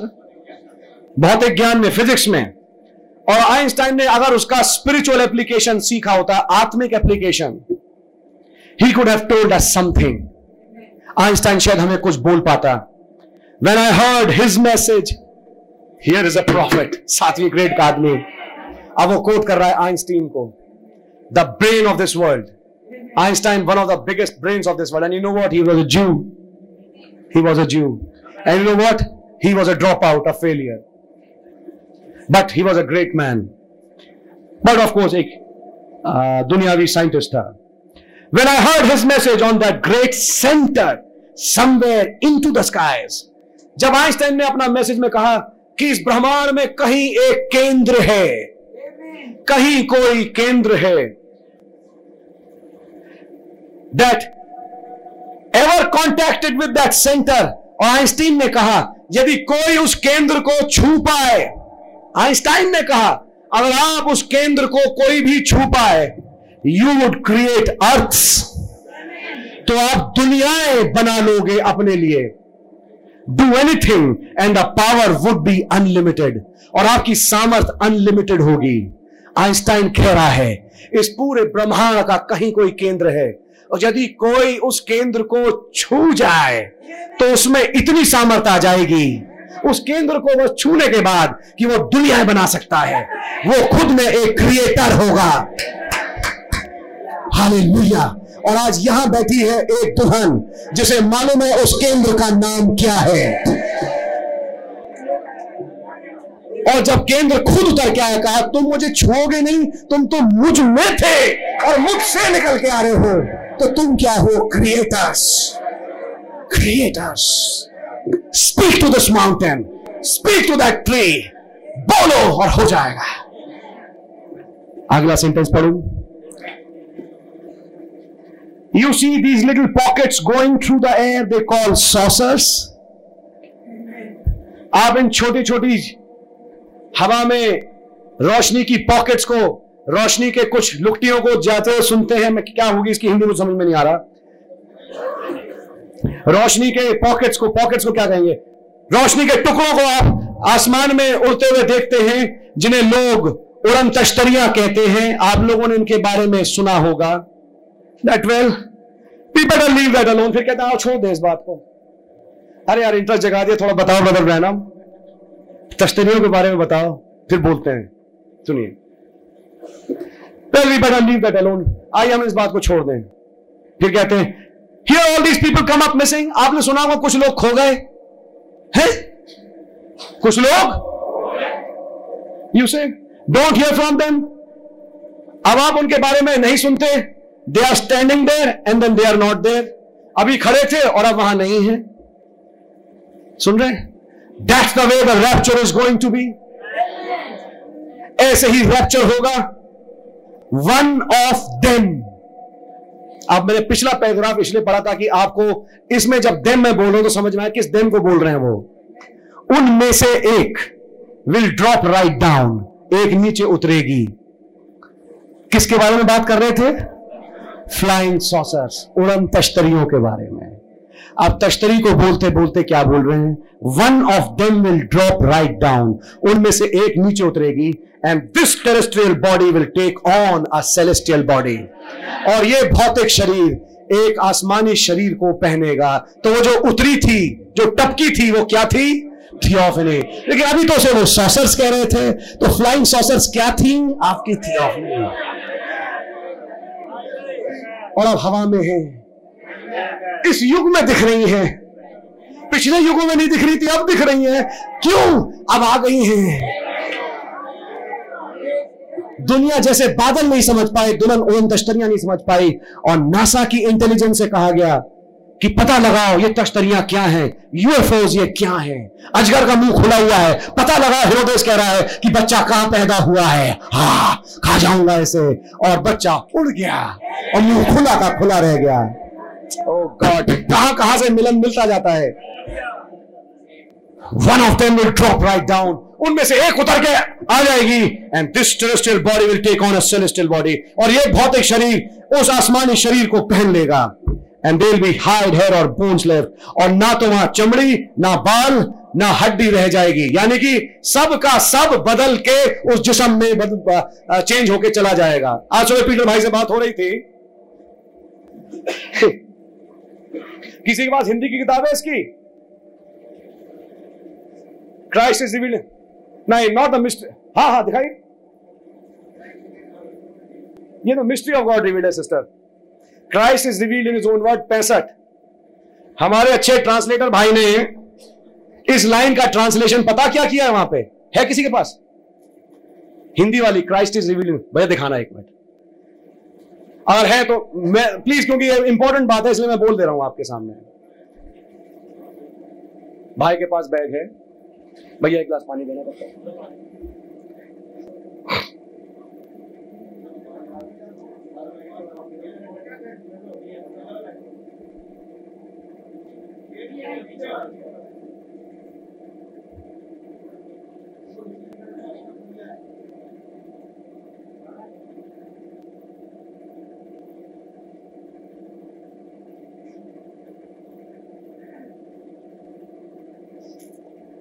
कल हुआ क्या? किसी नए खानदान में भाई पीटर गए और वो यही मैसेज पढ़ रहे थे। तो उन बेचारे को यही लाइन समझ में नहीं आई जिससे वो बहुत परेशान थे।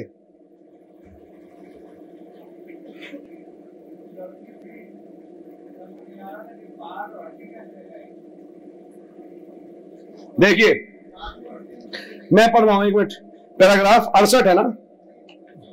अड़सठ seventy seven sixty three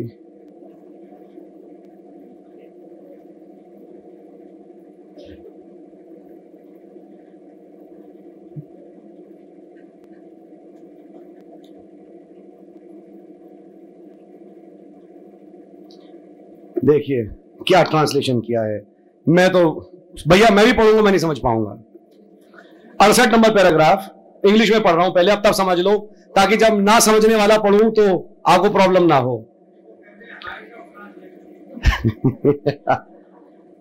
That's the way the rapture is going to be ये नहीं है कि इसी कारण रैप्चर होगा। वहाँ ये है, ऐसे ही रैप्चर होगा। ऐसे ही इस तरीके से रैप्चर होगा। One of them will drop right down उनमें से एक नीचे गिरेगा। गिरेगी क्या? तश्तरी theophany and this terrestrial body और ये भौतिक शरीर will take on a celestial body एक जला, आसमानी शरीर को पहन लेगा। सेलेस्टियल क्या कहेंगे? स्वर्गीय देह को, अविनाशी सॉरी अविनाशी देह को पहन लेगा। And there'll be hide hair और बोन्स लेफ़्ट और वो कहना ये जा रहे हैं कि और यहाँ पे आपकी चमड़ी, बाल और हड्डी कुछ नहीं रह जाएगी। मतलब सबकी सब चली जाएगी। क्योंकि सब बदल गया। अब देखिए यहाँ ट्रांसलेशन यही कारण है कि रैप्चर होने वाला है। उनमें एक नीचे गिर जाएगा, वो तश्तरी की बात कर रहे हैं। और ये स्वाभाविक देह स्वर्गीय देह को धारण कर लेंगी, ठीक है? और वे छिप जाएँगे। कौन? लोग। बाल या हड्डियाँ बच जाएँगी। अगर बाल या हड्डियाँ यहाँ रह गई तो आसमान में क्या जेलीफिश जाएगी? पुलपुला जेलीफिश ना हड्डी, ना कुछ। बताओ यार और बाल नहीं तो क्या सब गंजे होंगे बेचारे? हैं? अगर ऐसी बात है तो नबी ने नहीं नहीं तो सोचिए। सिस्टर मीडा ने अपने हस्बैंड से एक ऐसी, जैसे हस्बैंड वाइफ के बीच की बात होती है, कहा हनी देखो, तुम्हारे बाल भी नहीं है। तो उन्होंने कहा अच्छा मीडा तो मुझे ये बताओ, इससे पहले कि यहाँ से चले जाएँ, ये कहाँ थे? तो मैं तुम्हें बता सकता हूँ कि मुझे कहाँ मिलेंगे। तो वहाँ बाल हैं? भैया कोई गंजा नहीं है सबके बाल है। हड्डियाँ भी हैं कोई क्या कैसे कहेंगे? आप सब हड्डियाँ निकाल दो तो आदमी क्या बन जाएगा? ओ माय गॉड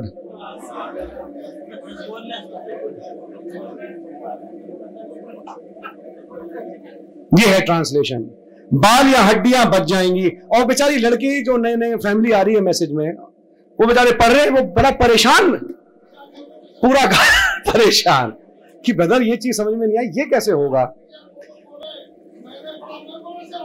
हम भी परेशान हैं ब्रदर। हाँ। अब देखिए सब टेप हो रहा है तो जहाँ जाएगा टेप ये भी सुनेंगे। ये क्षण भर में बदल जाएँगे और अंतरिक्ष में होते हुए घर चले जाएँगे। फैंटम है लगता। नहीं हाँ भैया पकड़ो यार। आपकी गलती नहीं है आई मीन mean, मुझे आई रियली समटाइम्स क्या वो कि- क्या क्या बोलना चाहिए? मेरे पास वो शब्द नहीं है। मुझे बड़ा बुरा लगता है मैं इस, इसको इस तरह से कहूँगा। आई फील वेरी बैड कि जो राइट मीनिंग कई बार कन्वे होना चाहिए वो नहीं होता। एनी हाउ इसके लिए भी एल्डर भाइयों ने सोचा है। आप चिंता मत करिए। खुदा ने चाहा ये करेक्शन होगा। और जो सही मतलब है आपको मिलेगा। माय गॉड सुन रहे हैं आप? और हाइड हेयर और बोन्स हाइड का मतलब है चमड़ी तो हाइड की हिंदी नहीं मालूम होगी बेचारे को, उसने उसने हड्डी और बाल लिख दिए। हाइड की हिंदी नहीं बनाई उसने वहाँ। हाइड को तो गाय भी कर गया वहाँ। उसको अच्छा। ओफ। ओ अच्छा। गॉड ब्लेस यू ब्रदर सच बात है, लिखा वो छिप जाएँगे। और लिखा ना हाइड हाइड को उसने सोचा, छिपना ब्रदर ये हाइट छिपना नहीं है, ये हाइट, ये स्किन वाली हाइट है। हाइट का मतलब है खाल, हाइट का मतलब है चमड़ी, हाइट का मतलब ये नहीं छिप जाएँगे। ओह बेचारे समझ में नहीं आया। एंड देल बी हाइड वो सोच रहा है देल बी हाइट वो छिप जाएँगे। हेयर और बोन्स लेफ़्ट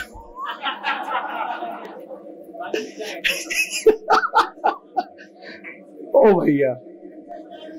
बाल और हड्डियाँ रह जाएँगी। उसने ट्रांसलेशन ऐसे किया ना, आप समझ में आई बात? और and there'll be hide there'll be hide वे छिप जाएँगे हेयर और बोन्स लेफ़्ट बाल और हड्डियाँ रह जाएँगी। ये तो किया उसने? भैया एनी हाउ आपको सही मतलब पता लग गया है। कैसे होगा? सॉसर्स फ्लाइंग सॉसर्स क्या आपने किसी सॉसर्स को देखा है?